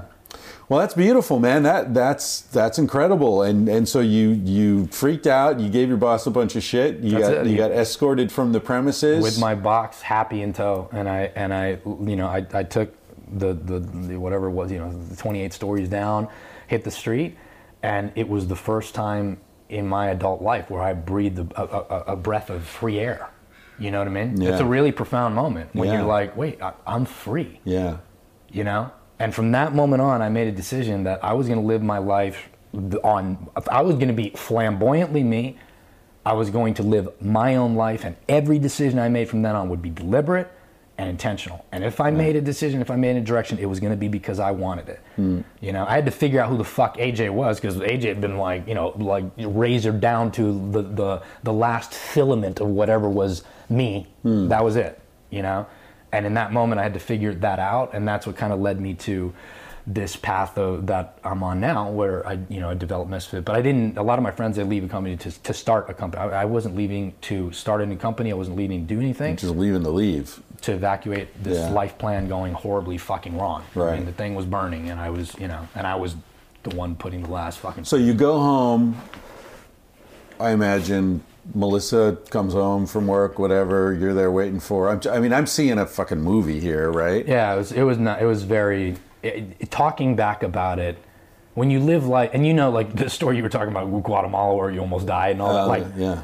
There's sometimes when you talk about life and it's just cinematic. Yeah. But it actually is your life. Sure. Like it actually. Well, life happened. is cinematic. That's why cinema is so affecting. Right. You know, like if you're living an interesting life, it looks like a fucking movie. That's it. Yeah. That's it. You know, Yeah. and you have these moments of like talking about it now. It feels like you know, but yeah, I, I immediately I had one call to make. You know, one call, and that call was to Melissa. We're getting married in 4 Mm-hmm. days, and I told her what had happened. And this is not a plan, right? This is not like oh, I, I've been planning this for a while and saved away money, man. You spend more than you earn in those days. So I I didn't have any money. You know, 'cause why? Why would you? because you're assuming income in the future. Yeah. bon- you know, come Yeah. on, man. Like I'm in New York in finance. I'm young. You're just burning money on anything to make you happy. Right. You know, five star, whatever, whatever. Right. The next drink, the next whatever. Right. Which is why saving is so hard when your job sucks. Yeah, Because you're spending all the money to cover up the fact that you're wasting your fucking life. absolutely. Yeah. absolutely. You're trying to satiate that that fucking emptiness. You know. Yeah. Um, there's a there's a quote I've, I've I've said this before on the podcast, but I can't say it enough. There, there's this interview I read with a football coach years ago, and the interviewer said to him, "So what's the secret to being a great coach?" And he said. Well, you've got to be smart enough to really understand the game, but not smart enough to understand how little it all matters. Wow. That's fucking yeah. Isn't that great, man? I think about that so much. Like whatever, like the guys who make it on Wall Street Yeah, who are good, yeah. they're smart enough to do that shit with the numbers, yeah. but they're not smart enough to sit back and say, "What the fuck am I doing here?" None of this fucking matters. Yeah. Yeah. Or, or it matters in a bad way. Yeah. Like I'm, I'm a specialist in like stealing people's savings. Yeah. That's what I do for a living. Yeah. And you know what? You Trick poor people out of whatever scraps they've got. And you want to know something that I find, you know, like not as bad as that, you know, in terms of ethically, because that's bad. But a lot of guys in finance are not doing that. But they also don't provide any value. There's just nothing, They're yeah. just pushing paper money around, even if you're not harming people. Right. Your entire life is is an exercise in in vacancy, in Yeah. vapid. You know, like Right. you, the Sisyphean uh, myth, right? It, This this is Sisyphus to like the, the, the, personified, right? Right. You're just rolling that goddamn rock up, up a hill, and the moment that you think you got something, Yeah. it comes back down. Right. Right. This is all a waste. This is clearly a waste. Right. I mean, there might be not a, a so- solitary thing after this world, fuck, you know, after I die, and there's no, you know, there's no afterlife, there's no reincarnation, Right, nothing. right. But there's still virtue in making people happy. Right. There's still virtue in loving people and trying to change whatever. Th- I don't even, know. even making yourself happy. Totally. There's Yeah. absolutely, Yeah. absolutely, and to do something that uh, is of meaning, even if that, even if, um, it, like you know, and it is like Albert Camus, you know, like e- even if the thing ends and it's over, but there's still virtue in live. But if you're living a life where work does matter. And it's not just in the United States. It's like your work. You, that's what you do, right? Yeah. Because you write. You write books, Yeah. and they're, you know, they make people think differently, and that changes the the, the fabric. That that changes the threads of reality. The world is different because you think, and then you discipline yourself to write a fucking book. Hmm. But there's plenty of people out there that could be doing things like that, but instead they're they're not even doing evil things. they're just doing nothing at all. Yeah, yeah. You it's know? funny when you mentioned Sisyphus. It occurred to me that one of the punishments, one of the ways we punish criminals, particularly in the South, you know, this this cliche, you have them go out and break rocks. You know, Yeah, force them to do something that's difficult Complete- and meaningless, and completely meaningless, because yeah. that'll break their fucking spirit. That's it. That'll fuck them over. Yeah. and yet that's what. A lot of successful people are doing. That's what we do to ourselves. Essentially, they're breaking rocks. Yeah, it's incredible. and it's theater. You know, we convince ourselves that this this is life, or that, that you know. But you know, so that that All right, so now you've got this wedding coming. yeah, I call. I mean, I mean, So is your family coming for this wedding? Is this like a big yeah, to do? you know, it's a Cuban. You know, Yeah, so like, okay. You know, there's dancing, there's salsa. I, you know, like you know, it's a, it's a All right, so, affair. so what's Melissa say? So you tell Melissa I quit my job. Yeah, I honey, mean- sit down. Yeah. I gotta talk to you. And you know, I love the, the, the context there is Melissa and I have known each other since we were 15, 16 Yeah. years old. You know, Yeah. we've been, and we've always been together. Right. We did theater together. She We- wasn't with you for the money, that's for sure. She definitely was. Yeah, You know, yeah. and she is as loving and loyal a companion as comes on. I mean, the, the, the spirit doesn't make stronger stuff than what that girl is made of, Mm-hmm. you know? And she's always been that way. So she saw me go through this and was just comforting. You know, there's nothing she could do. She was young, right? So, Mm. but but I'm crying at night and like, and the whole it was weird for her. I mean, it was to see like This is while you had the job. while I had the so you yeah. knew you were unhappy. Oh, definitely. Yeah, Definitely. yeah. I mean, it was just a facade during the day, and it was like, you know, I was con- panic attacks, man. Like, Right, you know, things where it's just like, what am I doing? Like, I can't believe that I'm doing this. You know, Yeah. you're, you're you're acting every fucking day of your life, not with them, with you. Yeah. You know. Yeah. And uh, and then I, you know, I told her, I told her what had happened, what I, and and I, what she said, and this is almost probably verbatim, is AJ. I would rather live with the Brook, with the real you under the Brooklyn Bridge than an impersonation of you anywhere else. I'm just glad I have you back. Mm. And that moment was like, all right, well, this is you know. And I always knew that because we've been together. At that point, we'd been together for ten years. Yeah. You know, I mean, Yeah. we've been together almost twenty now. Yeah. But that was a moment where this girl, we have a refrain, Melissa and I, and and it's the last cheers of the night whenever we are, wherever we are in the world. And the the the the the, the, the refrain is till the bitter fucking end. Hmm. You know, and and so she she, come hell or high water, no matter what, that girl knew that that's that moment was true. Yeah. You know, Yeah. that wasn't a practical moment or a pragmatic moment, but whatever sinews in the universe brought that shit together, that was true. And she could hear the harmony of that. Yeah. and she was gonna like be with me until Yeah. and f- figure it out. Right. And there's a lot of practicalities after that because then you got to like, what do you do for Right, money and how do you live and, um, but for me, like in order to even get to those practicalities, that a lot of people are smarter than I was or whatever, and they can figure it out early on, and then they make a really smooth transition from one thing to another. But for me, I was driving 160 miles an hour, you know, proving everybody wrong, living, creating this amazing narrative of a life that was just not mine. Yeah. you know? And then i so it was across it was like you know i gotta jump. And that was you know everything changed. I'd never spoken to anybody. Prior to that age i don't speak to like all friends everything you know few family members and that's it. And like i've never spoken from that day they i disappeared. I deleted my email. I deleted everything. I was like this is and this is before the age of facebook so you could do such things. But Right. i was like i'm starting from scratch. This is my fucking mulligan and i'm not going to fuck this one up. Right. you know? And You know about American Indian, a lo- a lot of American Indian tribes, basically all of them have, uh, when children are born, they're given a name, but it's a provisional name. And then when a boy becomes a man or a girl becomes a woman, they have a, a ceremony where often what they'll do is they'll be sent off alone into the, the forest or the mountains or whatever. Sometimes mushrooms are involved, uh, hallucinogens or fasting or different sort of ritualistic stuff. And they have visions, but they'll spend three, four, or five days alone. Wow. Uh, which is a heavy thing to do for a 13 year old or 14 year old. yeah, yeah. And then they come back and they'll tell the shaman about their vision, and from that experience, that's they'll get a new name They're renamed. and they have a new life. Wow. And your your the life of the child is totally distinct from the life of the adult. The boy, there's your boy's life, with the boy's name, the boy's identity, but you come back, now you're a man, now you're a warrior, now you're a different person, different name. Geronimo, the great Apache warrior, yeah, yeah. you know, this fierce. His uh, boyhood name was Fat Boy. You're joking. You're fucking kidding me. No, Wow. he was little fat boy. Yeah, yeah. So there, there's this transformative opportunity Yeah. in these societies that we don't really give kids. No. It's like, oh, you graduated, now you're grown up. Like, what, it's not you, baked you in, wear a silly hat. You're yeah. not- yeah, exactly. It's it's got to be something organic. yeah. and there's no opportunity to not only reinvent, but I don't know what the right term is, like almost resurrect. Hmm. You know what I mean? It's just like whatever stupid idea I had when I was 18 of getting this thing, and then I was, and then that's it. That's who you are, Yeah. and you can't, you can't die and come back to life. You know, and you know that's like. But it's like what we were saying about socialism. I, I feel like there are these innate yearnings that we have.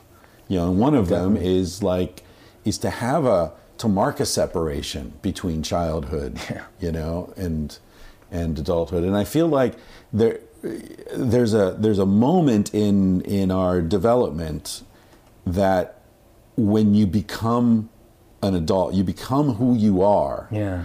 And, you know, and again, returning to the American Indian thing, they call it the closing of the hoop. So the idea is that when you're born, you're like this little thread, and the thread, as you grow, it sort of uh, extends and, and turns into an arc, and then it starts closing, and then at a certain point, the two ends come together, and it becomes a circle. Right. And that's the moment at which the girl becomes a woman and the boy becomes the man, Right. and then the circle just expands the rest of your life Wow. right? But now you're closed, and when the hoop is closed, no one can hurt you because you're you're not you're not vulnerable anymore. When the hoop is open, someone can tell you you're ugly or you're stupid or you're this But or you're that that, and it gets into you. You know who you are. Once it's closed, you know who you are. Yeah, impermeable. Right. And Wow. so then you're you can or the Japanese say, you know, at a certain age we each become responsible for our face. It's like, you know, you can't blame your parents, you can't blame bad luck. You, Yeah. Now it's you. Yeah. Now it's your life. Yeah. What are you going to do? Yeah, that's Yeah. A, that is an incredibly fucking potent visual. Yeah. In terms, you know, I mean, yeah, So, okay, so you had this moment and I, I got to go to the airport in half an hour. yeah. So no, yeah. we're going to So- fast forward right. through the rest of your life. yeah. Um, so yeah, I mean, I told I told Melissa, and that was that was So she's cool. She's like, this is you. Yeah. And this is something else I think, you know, a lot of people listen to this podcast are young men. And I think a lot of them are afraid to make a move like this, whether it's quitting a job or, you know, being whatever it is, being honest. Yeah. I think a lot of them are intimidated because they're they're thinking about what their girlfriend's going to think or what Definitely. their wife is going to think. And I think we men underestimate women you know and we we th- we're worried about like what they're going to think about money you know our dicks like how we do this how we do that Yeah. and what uh, I, I mean i can't speak for all women but the women who've been in my life who are meaningful people without exception what they value the most is sincerity yes, be real everything else is secondary yes, you're into like getting fucked in the ass with a dildo. Yeah. If you're real, tell your girlfriend she'll probably do it. Yes. She'll strap one on, Yeah, you know, yeah, and you yeah. guys will both be happy. Yes. You're worried about not being honest with her because of what she's going to think about your secret, where really the fact that you have a secret Is is, what's problem. Yeah. the problem. Absolutely. Exactly. Yeah. And I know, like, it's funny because our, our thing, you know, the way we, Melissa and I would describe that is like just hearing the harmony, like he, just knowing that that's true and hitting the bell and it's like, it's perfectly, it's true. It's, you know, and that's, Right. yeah, I mean, I agree. Right. Like that, Whatever it is, if it's true, it- Yes. it's Yeah. okay. Yes. Yeah. Yeah. We can work. We can work it out. Yeah. And I don't know, you know, Yeah. t- I don't know what would have happened. You know, there's no, there's no tangent in reality in which that doesn't. You know, Melissa's not. She's just that type of girl. You know, what I mean, she's always like that. She's always been like that. Yeah. Um, but you know, say, if I was with somebody else and say that they would have rejected that, to me, that was such a profound. I mean, seriously, man, that was like resurrection. Like I, I wasn't changing careers. I was going to go on an adventure to find out who the fuck AJ was. Right. Again. Right. You know, and this fucking dreamy kid that like you know like I you know I was somebody, and then I lost the somebody in somebody else's world. You Right.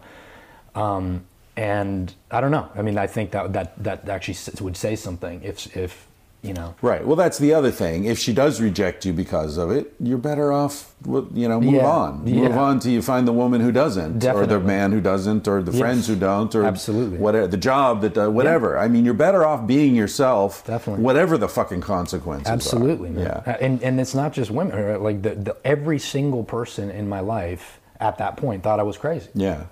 Right? Everybody, mom. I mean, the, the everybody thought it was Except fucking Melissa. Yeah. Except Melissa. Yeah. You know, everybody's like, "You're an idiot. What are you doing? Go back. You know, you ruined your life. Blah blah blah." And uh, you know, I mean, if you live your life at the behest of other people's opinion of it, Mm.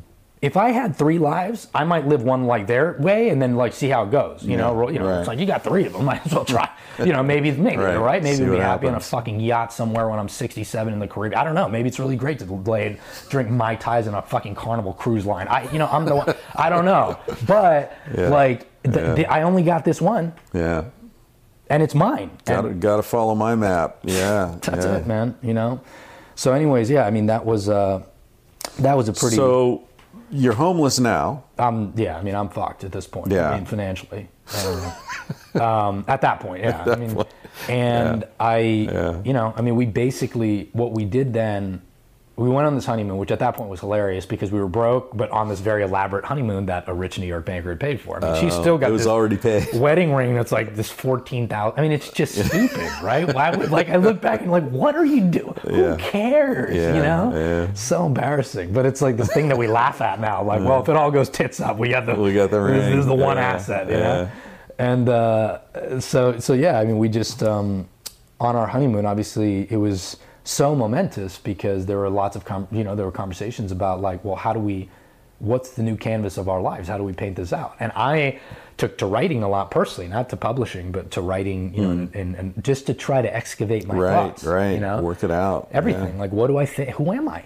You know, and in writing, you know how like in writing, sometimes you just, especially if it's not for publishing, when you're not, it's, Yeah. it's a reflection. Yeah. It's the only way you can put up a mirror. It's like putting up a mirror and being able to see your face and do your hair. You know, writing Yeah. out your thoughts. Someone said, I remember who it is. Some famous writer said, "I write to learn. I write to find out what I think." Yes. Yeah. Exactly. yeah. Yeah, That's amazing. Yeah. You know, and these are the things that like I wish I would have grown learning, you know, or Yeah. heard that growing up, but I did I just did it So because you were I'm like, what am I, you know, I don't know, man. I got to, you know, like, I got to talk to me, but it's kind of weird to just sit there and talk to me. Right. You know what I mean? To myself, I'm somebody might arrest me, think I'm fucking, you know, out of my mind. So I just started writing. And basically, what I was trying to get down is what I mean. It was a, at, there was a lot of few. There, there was quite a few things I was trying to excavate. One of which is like, well, what do you want your life to look like in two years? Hmm. You know, like because that's a practical. At least it's like, well, it's not 50 years, Right. And it's not six months. It's it's far enough. The distance is far enough away from the current kind of situation that you're in to say like, wow, at least I could go that way and see how it goes. You hmm. know.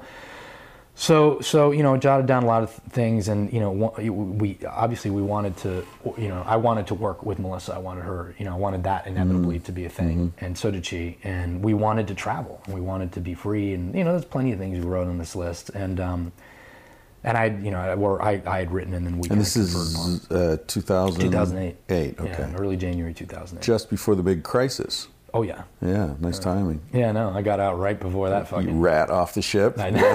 I know.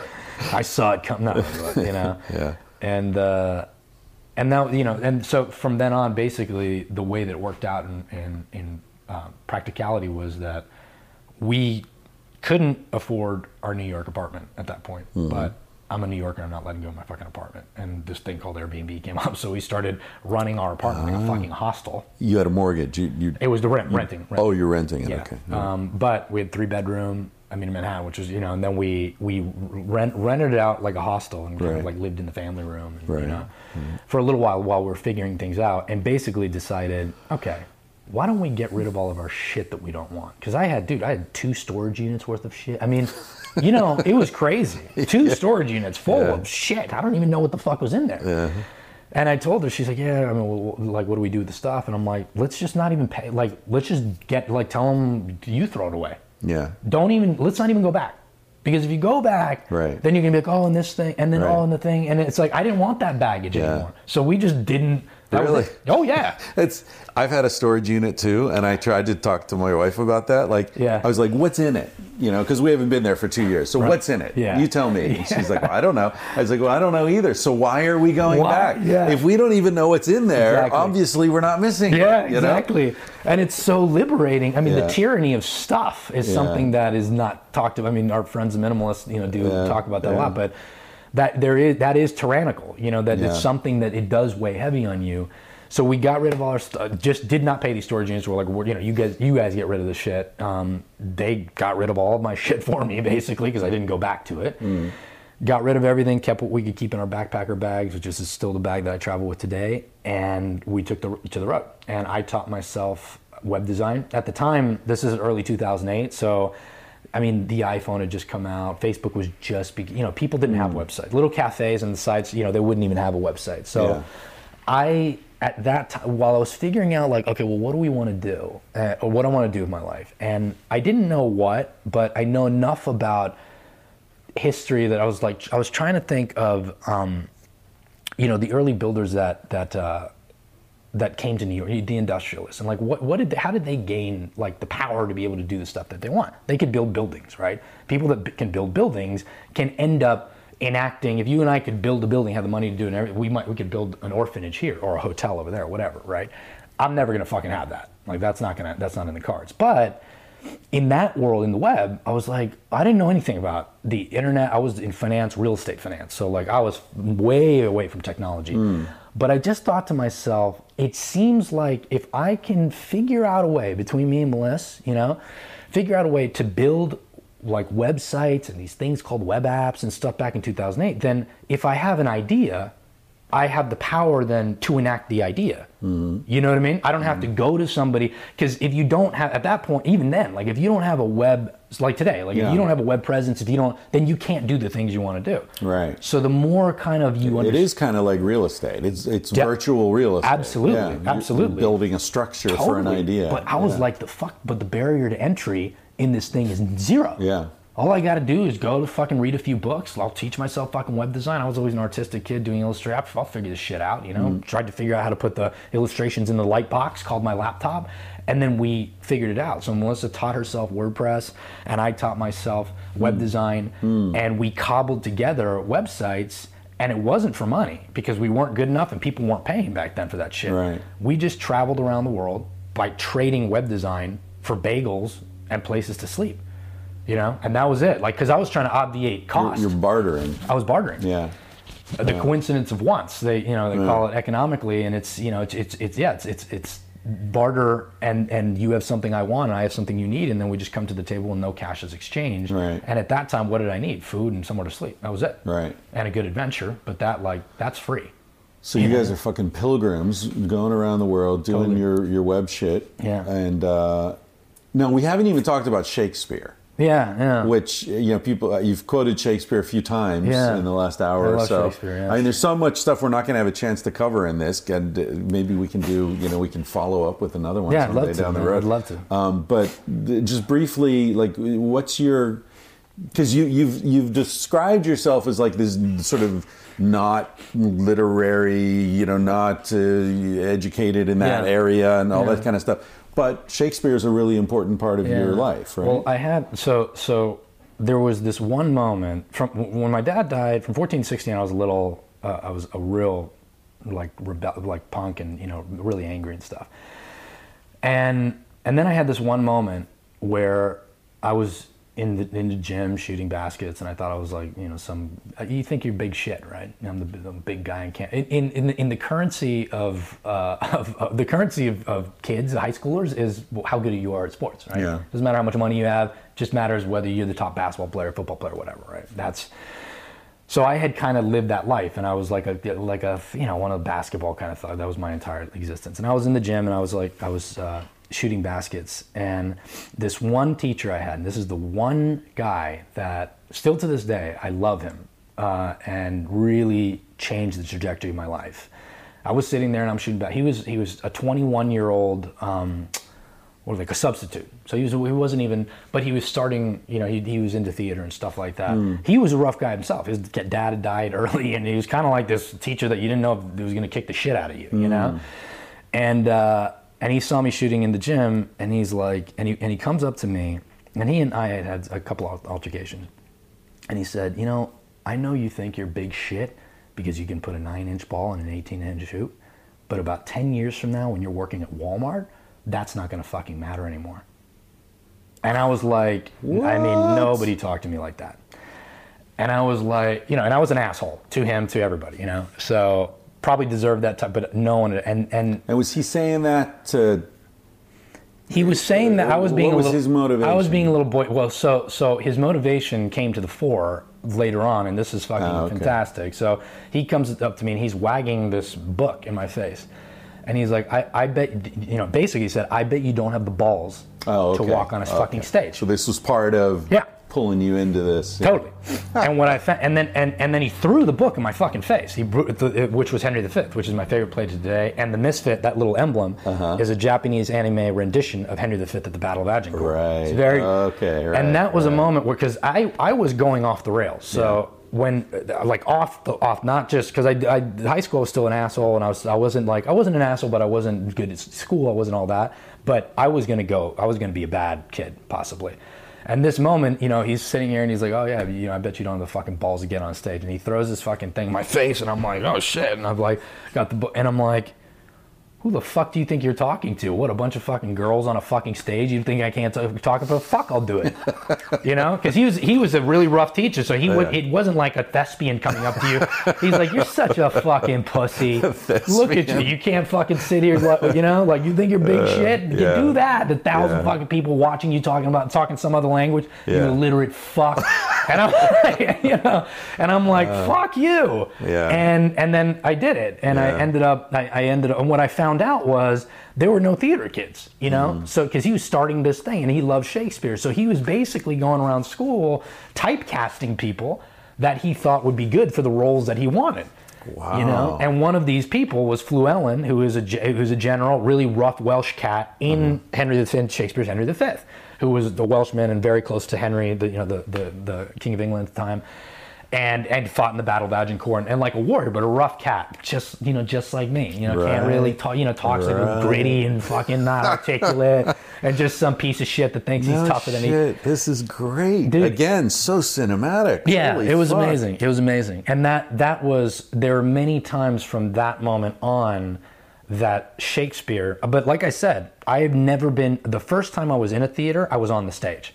So you read that play and did, and it spoke to you. It cha- it changed my entire life. you got it, even though it's this old English oh and, Oh my and gosh, fancy man. and Yeah, strange, and yeah. but you heard it. Oh, th- I mean, because it's it's the words that when when when Henry's surrounded by you know the, the imperial French troops, outnumbered five to one, and then he comes and stands on a log in front in front of his men that are going to like certain defeat. This is his famous speech. Yeah, yeah, We few, we happy few, we band of brothers. For Right. he today that sheds his blood with me shall be my brother. Be he ne'er so vile, this day shall gentle his condition. And gentlemen in England now abed will think themselves accursed they were not here, Right. and hold their manhoods cheap whilst any speaks Yeah. who fought with us upon St. Crispian. I mean, who the fuck writes like that? You know what I mean? Yeah. I'm like. I mean, Yeah. you know, I'm just a rough. Like, so I'm not a, a literary. I'm not a thespian. You know, I'm watching it like raw, and I'm just like, God, this fucker's badass. Yeah. That is amazing. yeah, yeah. You know, because that's what you, you know. That's what you want if you're surrounded by. And that spoke to me. And then, you know, it, that really changed. I wasn't. I didn't become like a literary guy, but Shakespeare itself. I, you know, I got into other plays, and you know, and then I, you know, we read, I read Julius Caesar, and um, you know, cowards die many times before the death, but the valiant only taste death but once. Yeah. Who the fuck writes like that? Yeah, You know. yeah. And now, you know, and then in thinking the clouds me thought would break open with riches to shine down upon me, that when I waked, I cried to dream again. Yeah. Tempest, who the fuck? It, those were things that, to me, they were. Um, it wasn't like, oh, that's good theater. It they just would like these Language is so rich. yeah, and you yeah. sage wisdom and like ways of thinking that you just and it was delivered i guess the, the, the, the- it was such a contrast to everything that i had ever been or known Hmm. that it really it penetrate when it got in it gets in deep You know, And also, I imagine there must have been an excitement in you at at like something in you very deep is resonating with this like recognized genius. Yes. So something in you is like, fuck, I'm I am smart. That's it. That's it. You're right. You're right. Because the moment that I was like, wait a second, I get this. I hear the people talking like they don't get it, but I get it. yeah. Fuck, maybe I'm not a fucking idiot. Yeah. You know what I mean? If this is, if this is, you know, the Shakespeare's the Michael Jordan of literature, right? If you Right. fuck, if you can get that shit, then Yeah. you're, and that really started to change a little bit of the, and I was still me, you know, so I was still Right. like, well, fuck all these guys, but but that that was a little salvation for me, Right. You know, and I would sit there before basketball games reading my fucking Julius Caesar just because it made me feel good to be connected to something that I considered higher. Exactly. You know, something Yeah. of virtue, something of beauty Yeah. that I got, you know, and and so so that, you know I ended up being in a, in a few of his plays, and he was a great man. And then after, um, I actually left university, which was crazy for me because I was so driven to um, pro- produce Shakespeare. So me and Jess, me, me and uh, Melissa, excuse me, produced Shakespeare at a young age and found spaces in, in, in like empty warehouse bays and we'd invite like I mean it was like basically free you know we'd invite uh, local like prisons because they would do you know they would do um, outreach programs where the prisoners Right. could leave and we'd do you know people that just had because I was like I want to give this to people that have no access to this shit Yeah. because I didn't Yeah. you know what I mean I didn't grow up with theater Right. And you saw the transformative power of it. Totally, man. Yeah, And then that yeah. leads you into Ibsen, and then you're reading an enemy of the people, and then it leads you into Wilde, and you're reading Ideal Husband, you know, and then you're in this world that you're like, fuck, this is this is awesome, man. Why didn't tell why didn't somebody tell me about this shit? You know? yeah. And I was st- I wasn't doing it right. I was just doing it the way that I knew. So I Yeah. you know I produced it like not in Victorian or Elizabethan. I mean the the, the, the language I kept because I believe in the language. Right. But I'd splice it up and all that, and then it was modern dress and like, and it was fun. And I, at that time, I was like, I'm going to do theater, and this is the way I'm gonna, I'm gonna change the world. So I was, Mm. you know, and I, re- there, so there's th those moments that I tell you, like I kind of got away from it, right? Ah, I kind of got sucked back. and then I get sucked back in. Right, So that was right. right. towards the end. So my last university, like there was a moment where I'm like, I had the deal, PricewaterhouseCoopers, and I had my theater, and I went bankrupt doing theater because I couldn't make it happen yeah. And I lost I lost everything and then it was like well I felt like like an idiot you know Yeah. you just felt like well you can't make it happen man you know like that's you know You tried it, didn't work. you tried it you know Yeah. you rolled the dice you fucking tried it didn't work you're now $15,000 in credit card debt paying all this fucking lights and all this shit that you were trying to and you can't change the world like this you know Mm-hmm. and that was it and then I was like well probably you can't change the world at all Hmm. you know Yeah. but Shakespeare always stuck with me. There was there's plenty of moments where the only thing that would keep me a fucking alive when I was in finance was going out, getting fucking lunch, sitting in a fucking park, like in Battery Park, Yeah. and just reading my Shakespeare because it would bring me back to a time when I believed in something, man. Right. You know? The other thing for people who are listening to this who haven't read any Shakespeare, and, and I have to admit it's been a decade or two since I've read any Shakespeare, but the other beautiful thing, uh, pick any play basically, and you'll be like every couple of pages you'll come upon a phrase and it'll be like, oh, that's where that That's comes it. from. That- yeah. Like I'd never thought Yeah, about that. yeah. It's just Shakespeare is littered through the English language. Throughout, absolutely. It's everywhere. In contemporary, yeah, absolutely. I Yeah. mean, quotes, words. You know, Yeah. he made famously made up. I don't know how many words, like ten thousand. You know, he made up all these. and know, a lot of them are still in use it. today. It's Yeah. the genius of, of it's just so lasting and timeless. It's amazing. Yeah. Um, before uh, we have to run, Jesse's coming back Yeah, to take yeah, me to the airport. be like, I, I don't want to get caught. Um, but let's just run through like where you know where you are now because uh, you've got a book uh, that was a collection of some of the essays that I guess you were sort of writing. That's what it you know was. in those Yes. days, Yes. right? Yeah. I Trying mean- to figure out what the fuck was going on. Yeah, yeah, and I kept them. I kept them in a Moleskine. I was just writing letters to a younger version myself. You know. You ever I- read Letters to a Young Poet, Rilke? No. Ah, yeah, interesting. Yeah, yeah. Is it the same idea? Oh. Well, it's it, it really is letters to a young man. Uh, it's not to a younger self, but it is to his younger self in Ah. A way. You know, Yeah. it's and it's about like how to live life and what to do and Wow, and okay. you know I remember one of the things he says is like always do the difficult thing Right.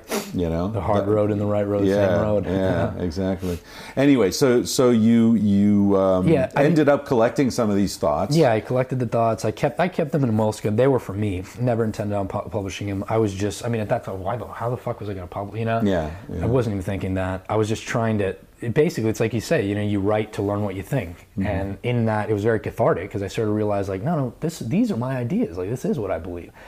And I started creating a life very deliberately around that. And once we started doing all these barter deals, you know, this web, these web barter deals, I realized, you know, you do something a hundred times, you get good at it. You do it a thousand, you get really good at it. So we were, do, we were doing so many of these things for free, for you know, trading this, trading that, whatever, and we got really good. And this is 2008. No one knew how to do that shit. Right. So then at that point, I was like, well, fuck, maybe we can do this for money, and maybe, just maybe, we can. I could. I had this vision of building a creative agency. It was fucking nuts at the time, but like a digital, a creative agency that focused on digital, which wasn't a thing back then. And we could build like world class campaigns and visual assets and websites and apps and everything but we would redistribute all the profits to either social, cultural, humanitarian work around the world or to fund another business that can do the same. Hmm. Nuts, right? Yeah. Everybody thought, I mean, like, no, I wouldn't even share it with anyone because they thought I was out. of- My people were, with me. Melissa was with me. And by that point, we had Dino, who's like a good friend of mine, who had joined for, again, fucking peanuts, right? I mean, he was hmm. like, they weren't in it for the money. We were like, Right. we were all eating cats together. Right. Jesse, too. Jesse, you know, I mean, Yeah. first five, we were eating cats together. But that was the idea. Uh, fast forward. You weren't really eating cats. No, no, For we people weren't. who love cats, that's probably a Cuban expression. I always say I hunted t- cats in Tompkins Square Park for lunch because I was, Yeah. you know, no, we Yeah. were we were we were just really we were in it to change the world. It was Yeah. a crazy experiment Yeah. to see like could we do this sustainably, and we ended up. Um, anytime the, the deal was when we would make a little bit of profit, you know, and by that I mean like fifteen hundred dollars, two thousand dollars.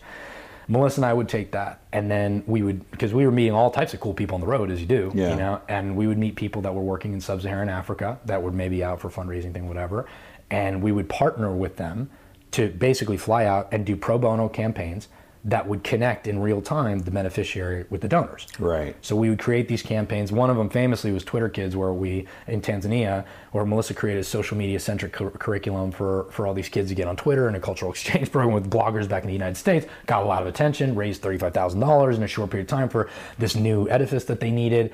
And it was amazing because we're like, fuck, we're the miss, we're nobody, and we Right. can change the world. You know what I mean? We- Right. I, I had two thousand dollars in my bank account. I just spent the last of it to fly out to Tanzania, Right. do this project, go back, Right. and then you're starting from scratch financially. But I'm living the life that I want, Right. In the vision that I want, Right, right. You know what I mean? Yeah. So to me, I was happy as fuck if we were sleeping in a car or whatever, because I knew that we, these things were were happening. The, the the thing was, you know, at some point it was like, can that happen at scale? You know, because I collected I collected pieces of my my crew. Now we're like family. We're a little socialist commune of a business. I always Yeah. call this a socialist enterprise to Right. juxtapose the social enterprise. Right. You know, this is not like we give some of the profits to whatever the fuck. I mean, this is the whole deal is for itself. I want to die penniless. I don't want a fucking yacht. You know, I don't want a big house. I don't want like it's not about me as the founder. I'm just the guy doing Right. it. I'm the guy. I'm to your example. I'm the guy in the tribe, and that guy has to give more in order to beat. You know, because everybody Right. else got knives too. Right, right. So we ended up. Um, I, that was that was the vision, and one thing led to another, and we ended up starting to work with. As we met more and more people, people would see the campaigns that we were doing, and these campaigns were raising, you know, fifty thousand dollars a weekend or whatever. Right. Another one was a million, and like people were like, "Who the fuck are these kids?" Right. They're flying out to fucking Africa using their fucking cell phones to connect villagers with people on the other side. And meanwhile, you're getting better and better at it. Exactly. Yeah. Totally. Yeah. And we had one experience where it was a senior vice president of Citrix Online, met him at a conference in Boston because we were just, and, and he didn't know, we were, me and Melissa were at the conference because one of our homies was like, you know, working the con, he like was a leader in it, so he could let us in for free, but we were sleeping in a car in the parking lot. So we met people go hang out and they're like, oh, where's your hotel? And we're like, oh no, yeah, it's the holiday. We had this whole story taking homeless showers in the Starbucks in the morning.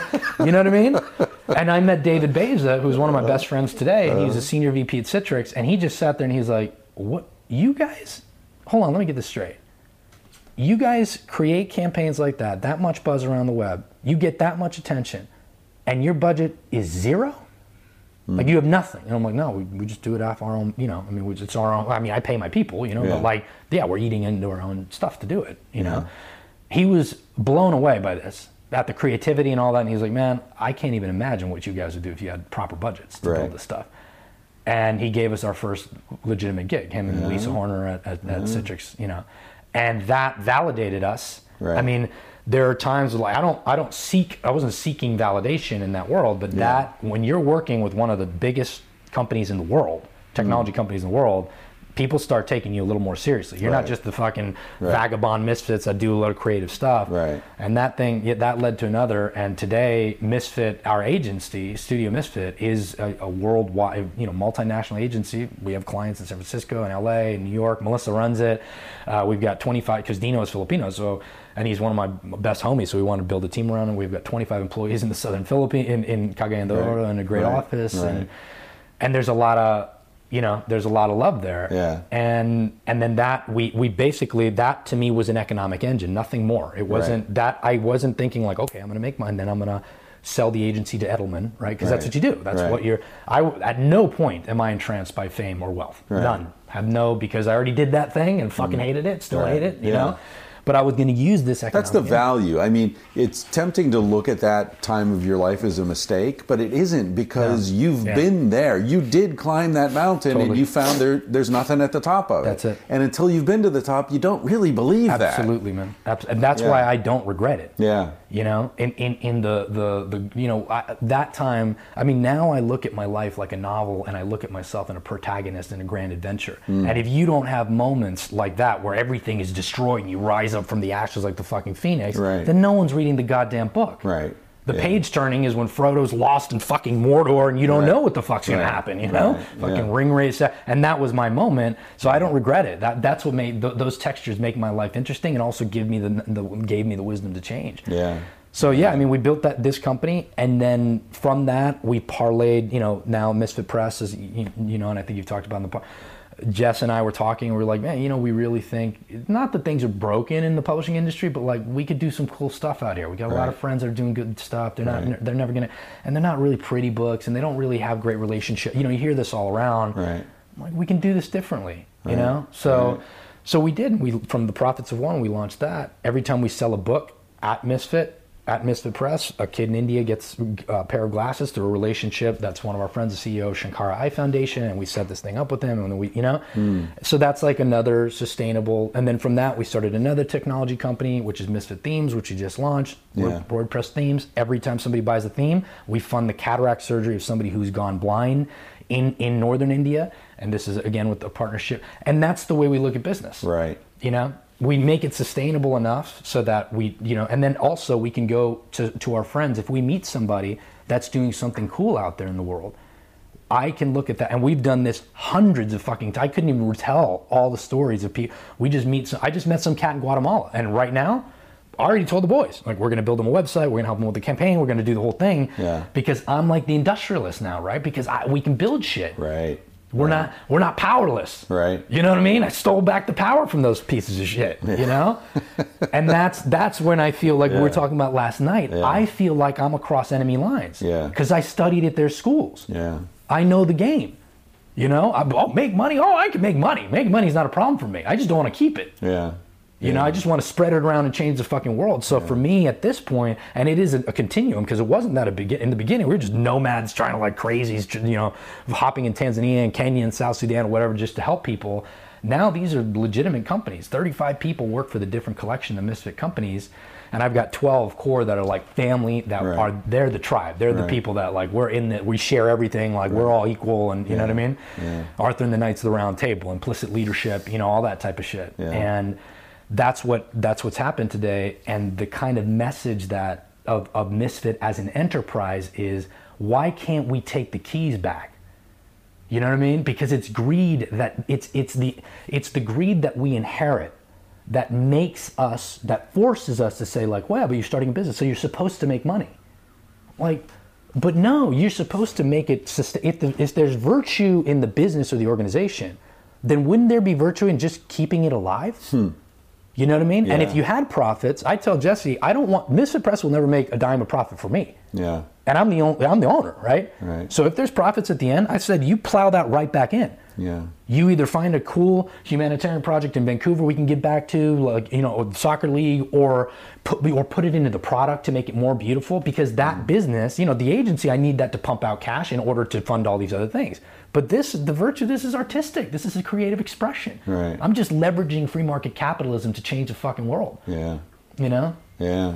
You ever heard of a book called Finite and Infinite Games? No. Uh, it's by James Carse, who is a, a mathematician at NYU. It's a very it's a very thin little book, but he basically says all human relationships can be seen as games, and there are two types of games. There are finite games, which are on a particular playing field. Field, you know, they're Yeah. in bounds, out of bounds. You've got uh, you're sort of struggling against each other, and there there are points, and there are certain rules, and all this kind of stuff. And the the point of the game is to win. Right. There's a winner and a loser. Zero-sum game. Yeah. was like, yeah, binary. And then there are infinite games that there's no field of play. There's no inbounds and out of bounds. it. It's free flowing. You can switch sides at any time. Yes. There's all this stuff. And the point of the game is to keep playing, yes. right? That's it. And he says so many mistakes, so many problems in life come from confusing those two sorts of games. Oh my God. How many relationships are fucked up because they're viewed as a finite game? Absolutely. I'm right. I want to win. That's I'm it. right. It's a binary. Dude, no, this it doesn't. It's not about being right. It's about keeping the game going, That's it. right? You know, Yes. Ah, it's keeping the friendship alive, or the man. Yeah, yeah, it's a really beautiful little book. It's I'm gonna like all these suggest. It's funny how I love hanging out with you because you think differently than me, and you have all a lot of academic Yeah. references. but it's the same idea. It's the same idea, Yeah, but I'm yeah. just sitting here like this crazy guy from New York saying crazy things, and then you say, and that brings it like breathes life into it, Yeah. and and and frames it in. You know, I, I was sitting at a conference a month and a half ago, speaking at a conference in fucking Arkansas, and I had this kid come up to me because I tell him this story, and everybody's like, "Oh, that's so cool," and blah blah, and, and he's like, "Yeah, but like, wh- what about you know successful? Like, when did you, when did was the turning point of you becoming successful?" And I was like, "Yeah, but define success." Yeah. He's like, oh yeah, but you guys were living in cars and you were doing that. So like, when did it? And I'm like, homie, I was happy as a fucking pig in shit. Right. Sleeping in those cars. Right. Don't you dare think that me and Melissa and my, you know, when we were all poor, no, we were happy. Yeah. We're happy now. We were happy then. Yeah. You know, and then I explained some of the businesses. I'm like, this business that I run that I talked about that you think is really fucking cool because you looked at Misfit Press will never make a dime of profit. You tell me. I go back to my, my, my friends in Wall Street, they tell me I'm a fucking failure. Yeah. You don't have a company with no fucking profit, Yeah, right? you don't you don't do it to keep the game going, yeah, right? Because the winning is, the- you know, I mean, it's it's clear, free market economy. You know, the, the, you got to have profit at the end. It goes into the owner's pocket. I buy a fucking Tesla yeah. you know but to keep the game going like that's the fucking thing so some things it's yeah you got to have a little profit to be able to invest in other things but some are just virtuous in in, in and of themselves Right. and just keep the fucking game going Right. You know? Yeah, it's the road, man. and that's yeah, and that's what we're doing in Misfit. So those, are, you know, all of our. We just launched a film studio. We did our first short film called Confection. It was a British film and just got accepted in the Cambridge Film Festival. Sweet. Yeah, in Manchester. Yeah, and so we're doing now. We're getting into animated films and and you're profiled in this minimalist film, Yeah. which I haven't seen yet. yeah, right? yeah, yeah, yeah. All right, so let's let's wrap this up because I don't want to miss my flight. We we got uh, and I, if it's okay with you, I'm just going to release this tomorrow. Oh yeah. All right, yeah, so this will go out Oh, fresh yeah. unless you want to like listen to it. And No, make- yeah, no, right, I don't all right. care. Yeah. Um, all right, so people, you're hearing this fresh out of the oven. This this uh, this is recorded Sunday. I'll get to LA. I'll put it together, and it'll go up Awesome. Monday. Uh, Misfit, just misfit dot. Yeah, misfit dash inc.com Misfit Dash- Incorporated or AJ Leon, you just search Right. it, you'll find a of okay, you're you're out. Yeah, I, I googled you earlier. You're all over the fucking place. Yeah, there's just stuff. Yeah. The Cuban-looking dude with the beard. Yeah. Well, you didn't have a beard for a while. I saw some clean shaven shots. Yeah, shots. that was the minimalist document. It was funny because I oh. was more hungover for that interview Oh, than I was for this one. Well, it works. Yeah, It's yeah, good. It's yeah, a good exactly. technique. You should, Yeah, you should get shit faced before all your Definitely interviews. stick. Yeah, I'll stick with it. All right, thanks, man. Thanks That's for having really me on, man. Yeah. What did I tell you? Is AJ a cool guy or what? Uh, I'm going to play you out with a song called uh, Lekela Muadi. I have no idea what that means. The band is Tshala Muana, T S S H A L A, and then next word M U A N A, Moana. It's from a Putumayo compilation that's called From Congo to Cuba. So uh, I don't know. I, I, think they're more Congolese, but they're they're all sort of this sort of Latin. Either they're African bands doing Latin music, or they're Cuban bands doing African music, or it's a mixture of the both. It's a really nice compilation. Anyway, any music you hear on this podcast, I always put links on my website, chrisryanphd.com or thatchrisryan.com. Uh, or you can also just Google tangentially speaking or tangentiallyspeaking.com. That takes you to the same place. All roads lead to the same place. And there you'll find links to everything, uh, all the music, and to uh, the websites and the various things related to the guests on the podcast. All right. So this is uh, Lekela Muadi by Tshala Muana. All right. I hope you're having a good time wherever you are. I'll catch you in about a week.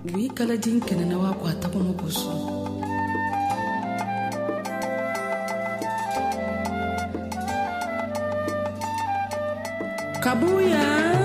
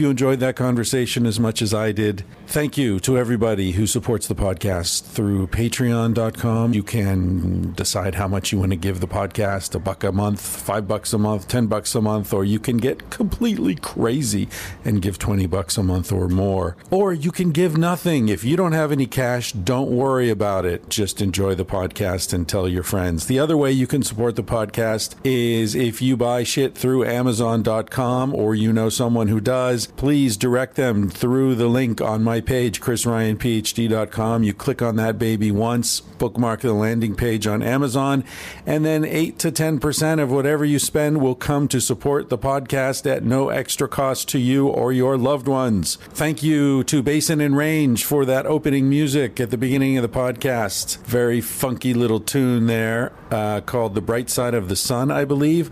You can find out more about them at basinandrangeband.com. If you want to talk about the podcast with other listeners, a good place to do that is on Reddit. Just search Tangentially Speaking, all one word. There's a community of a couple hundred people in there chatting about the episodes. I drop in occasionally and say hello, answer questions, whatever. Uh, thanks to Shore Design t shirts. Our garage is full of them. My mom has them all organized as only she can. Julie, thank you to Julie, my mom.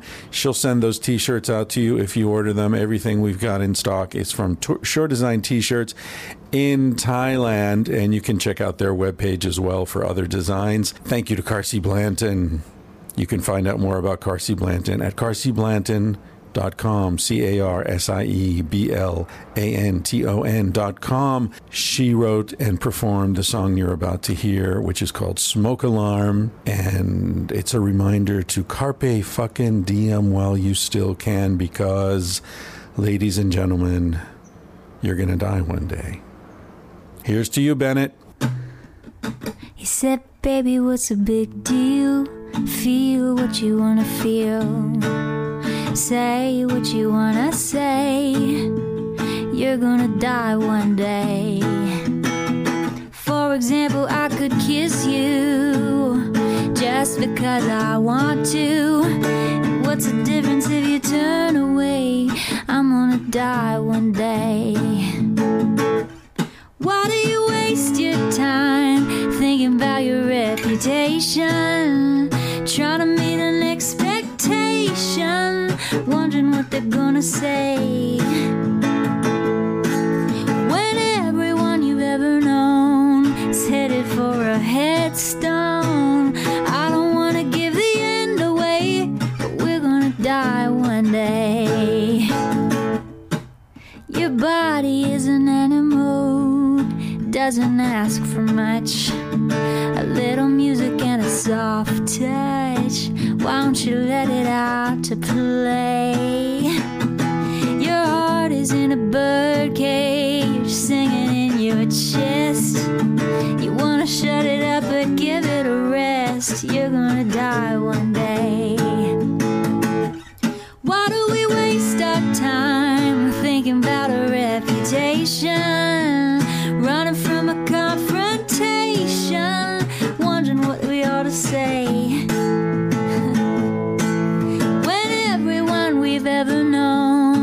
Headed for a headstone, I don't wanna give the end away, but we're gonna die one day. We're gonna die one day. We're gonna die one day. So, baby, what's a big deal? If you wanna be free, say what you wanna feel. Spend the night with me. Gonna take you up in my arms. And if we must go down, we'll go singing to the smoke alarms. We'll dance into the ground.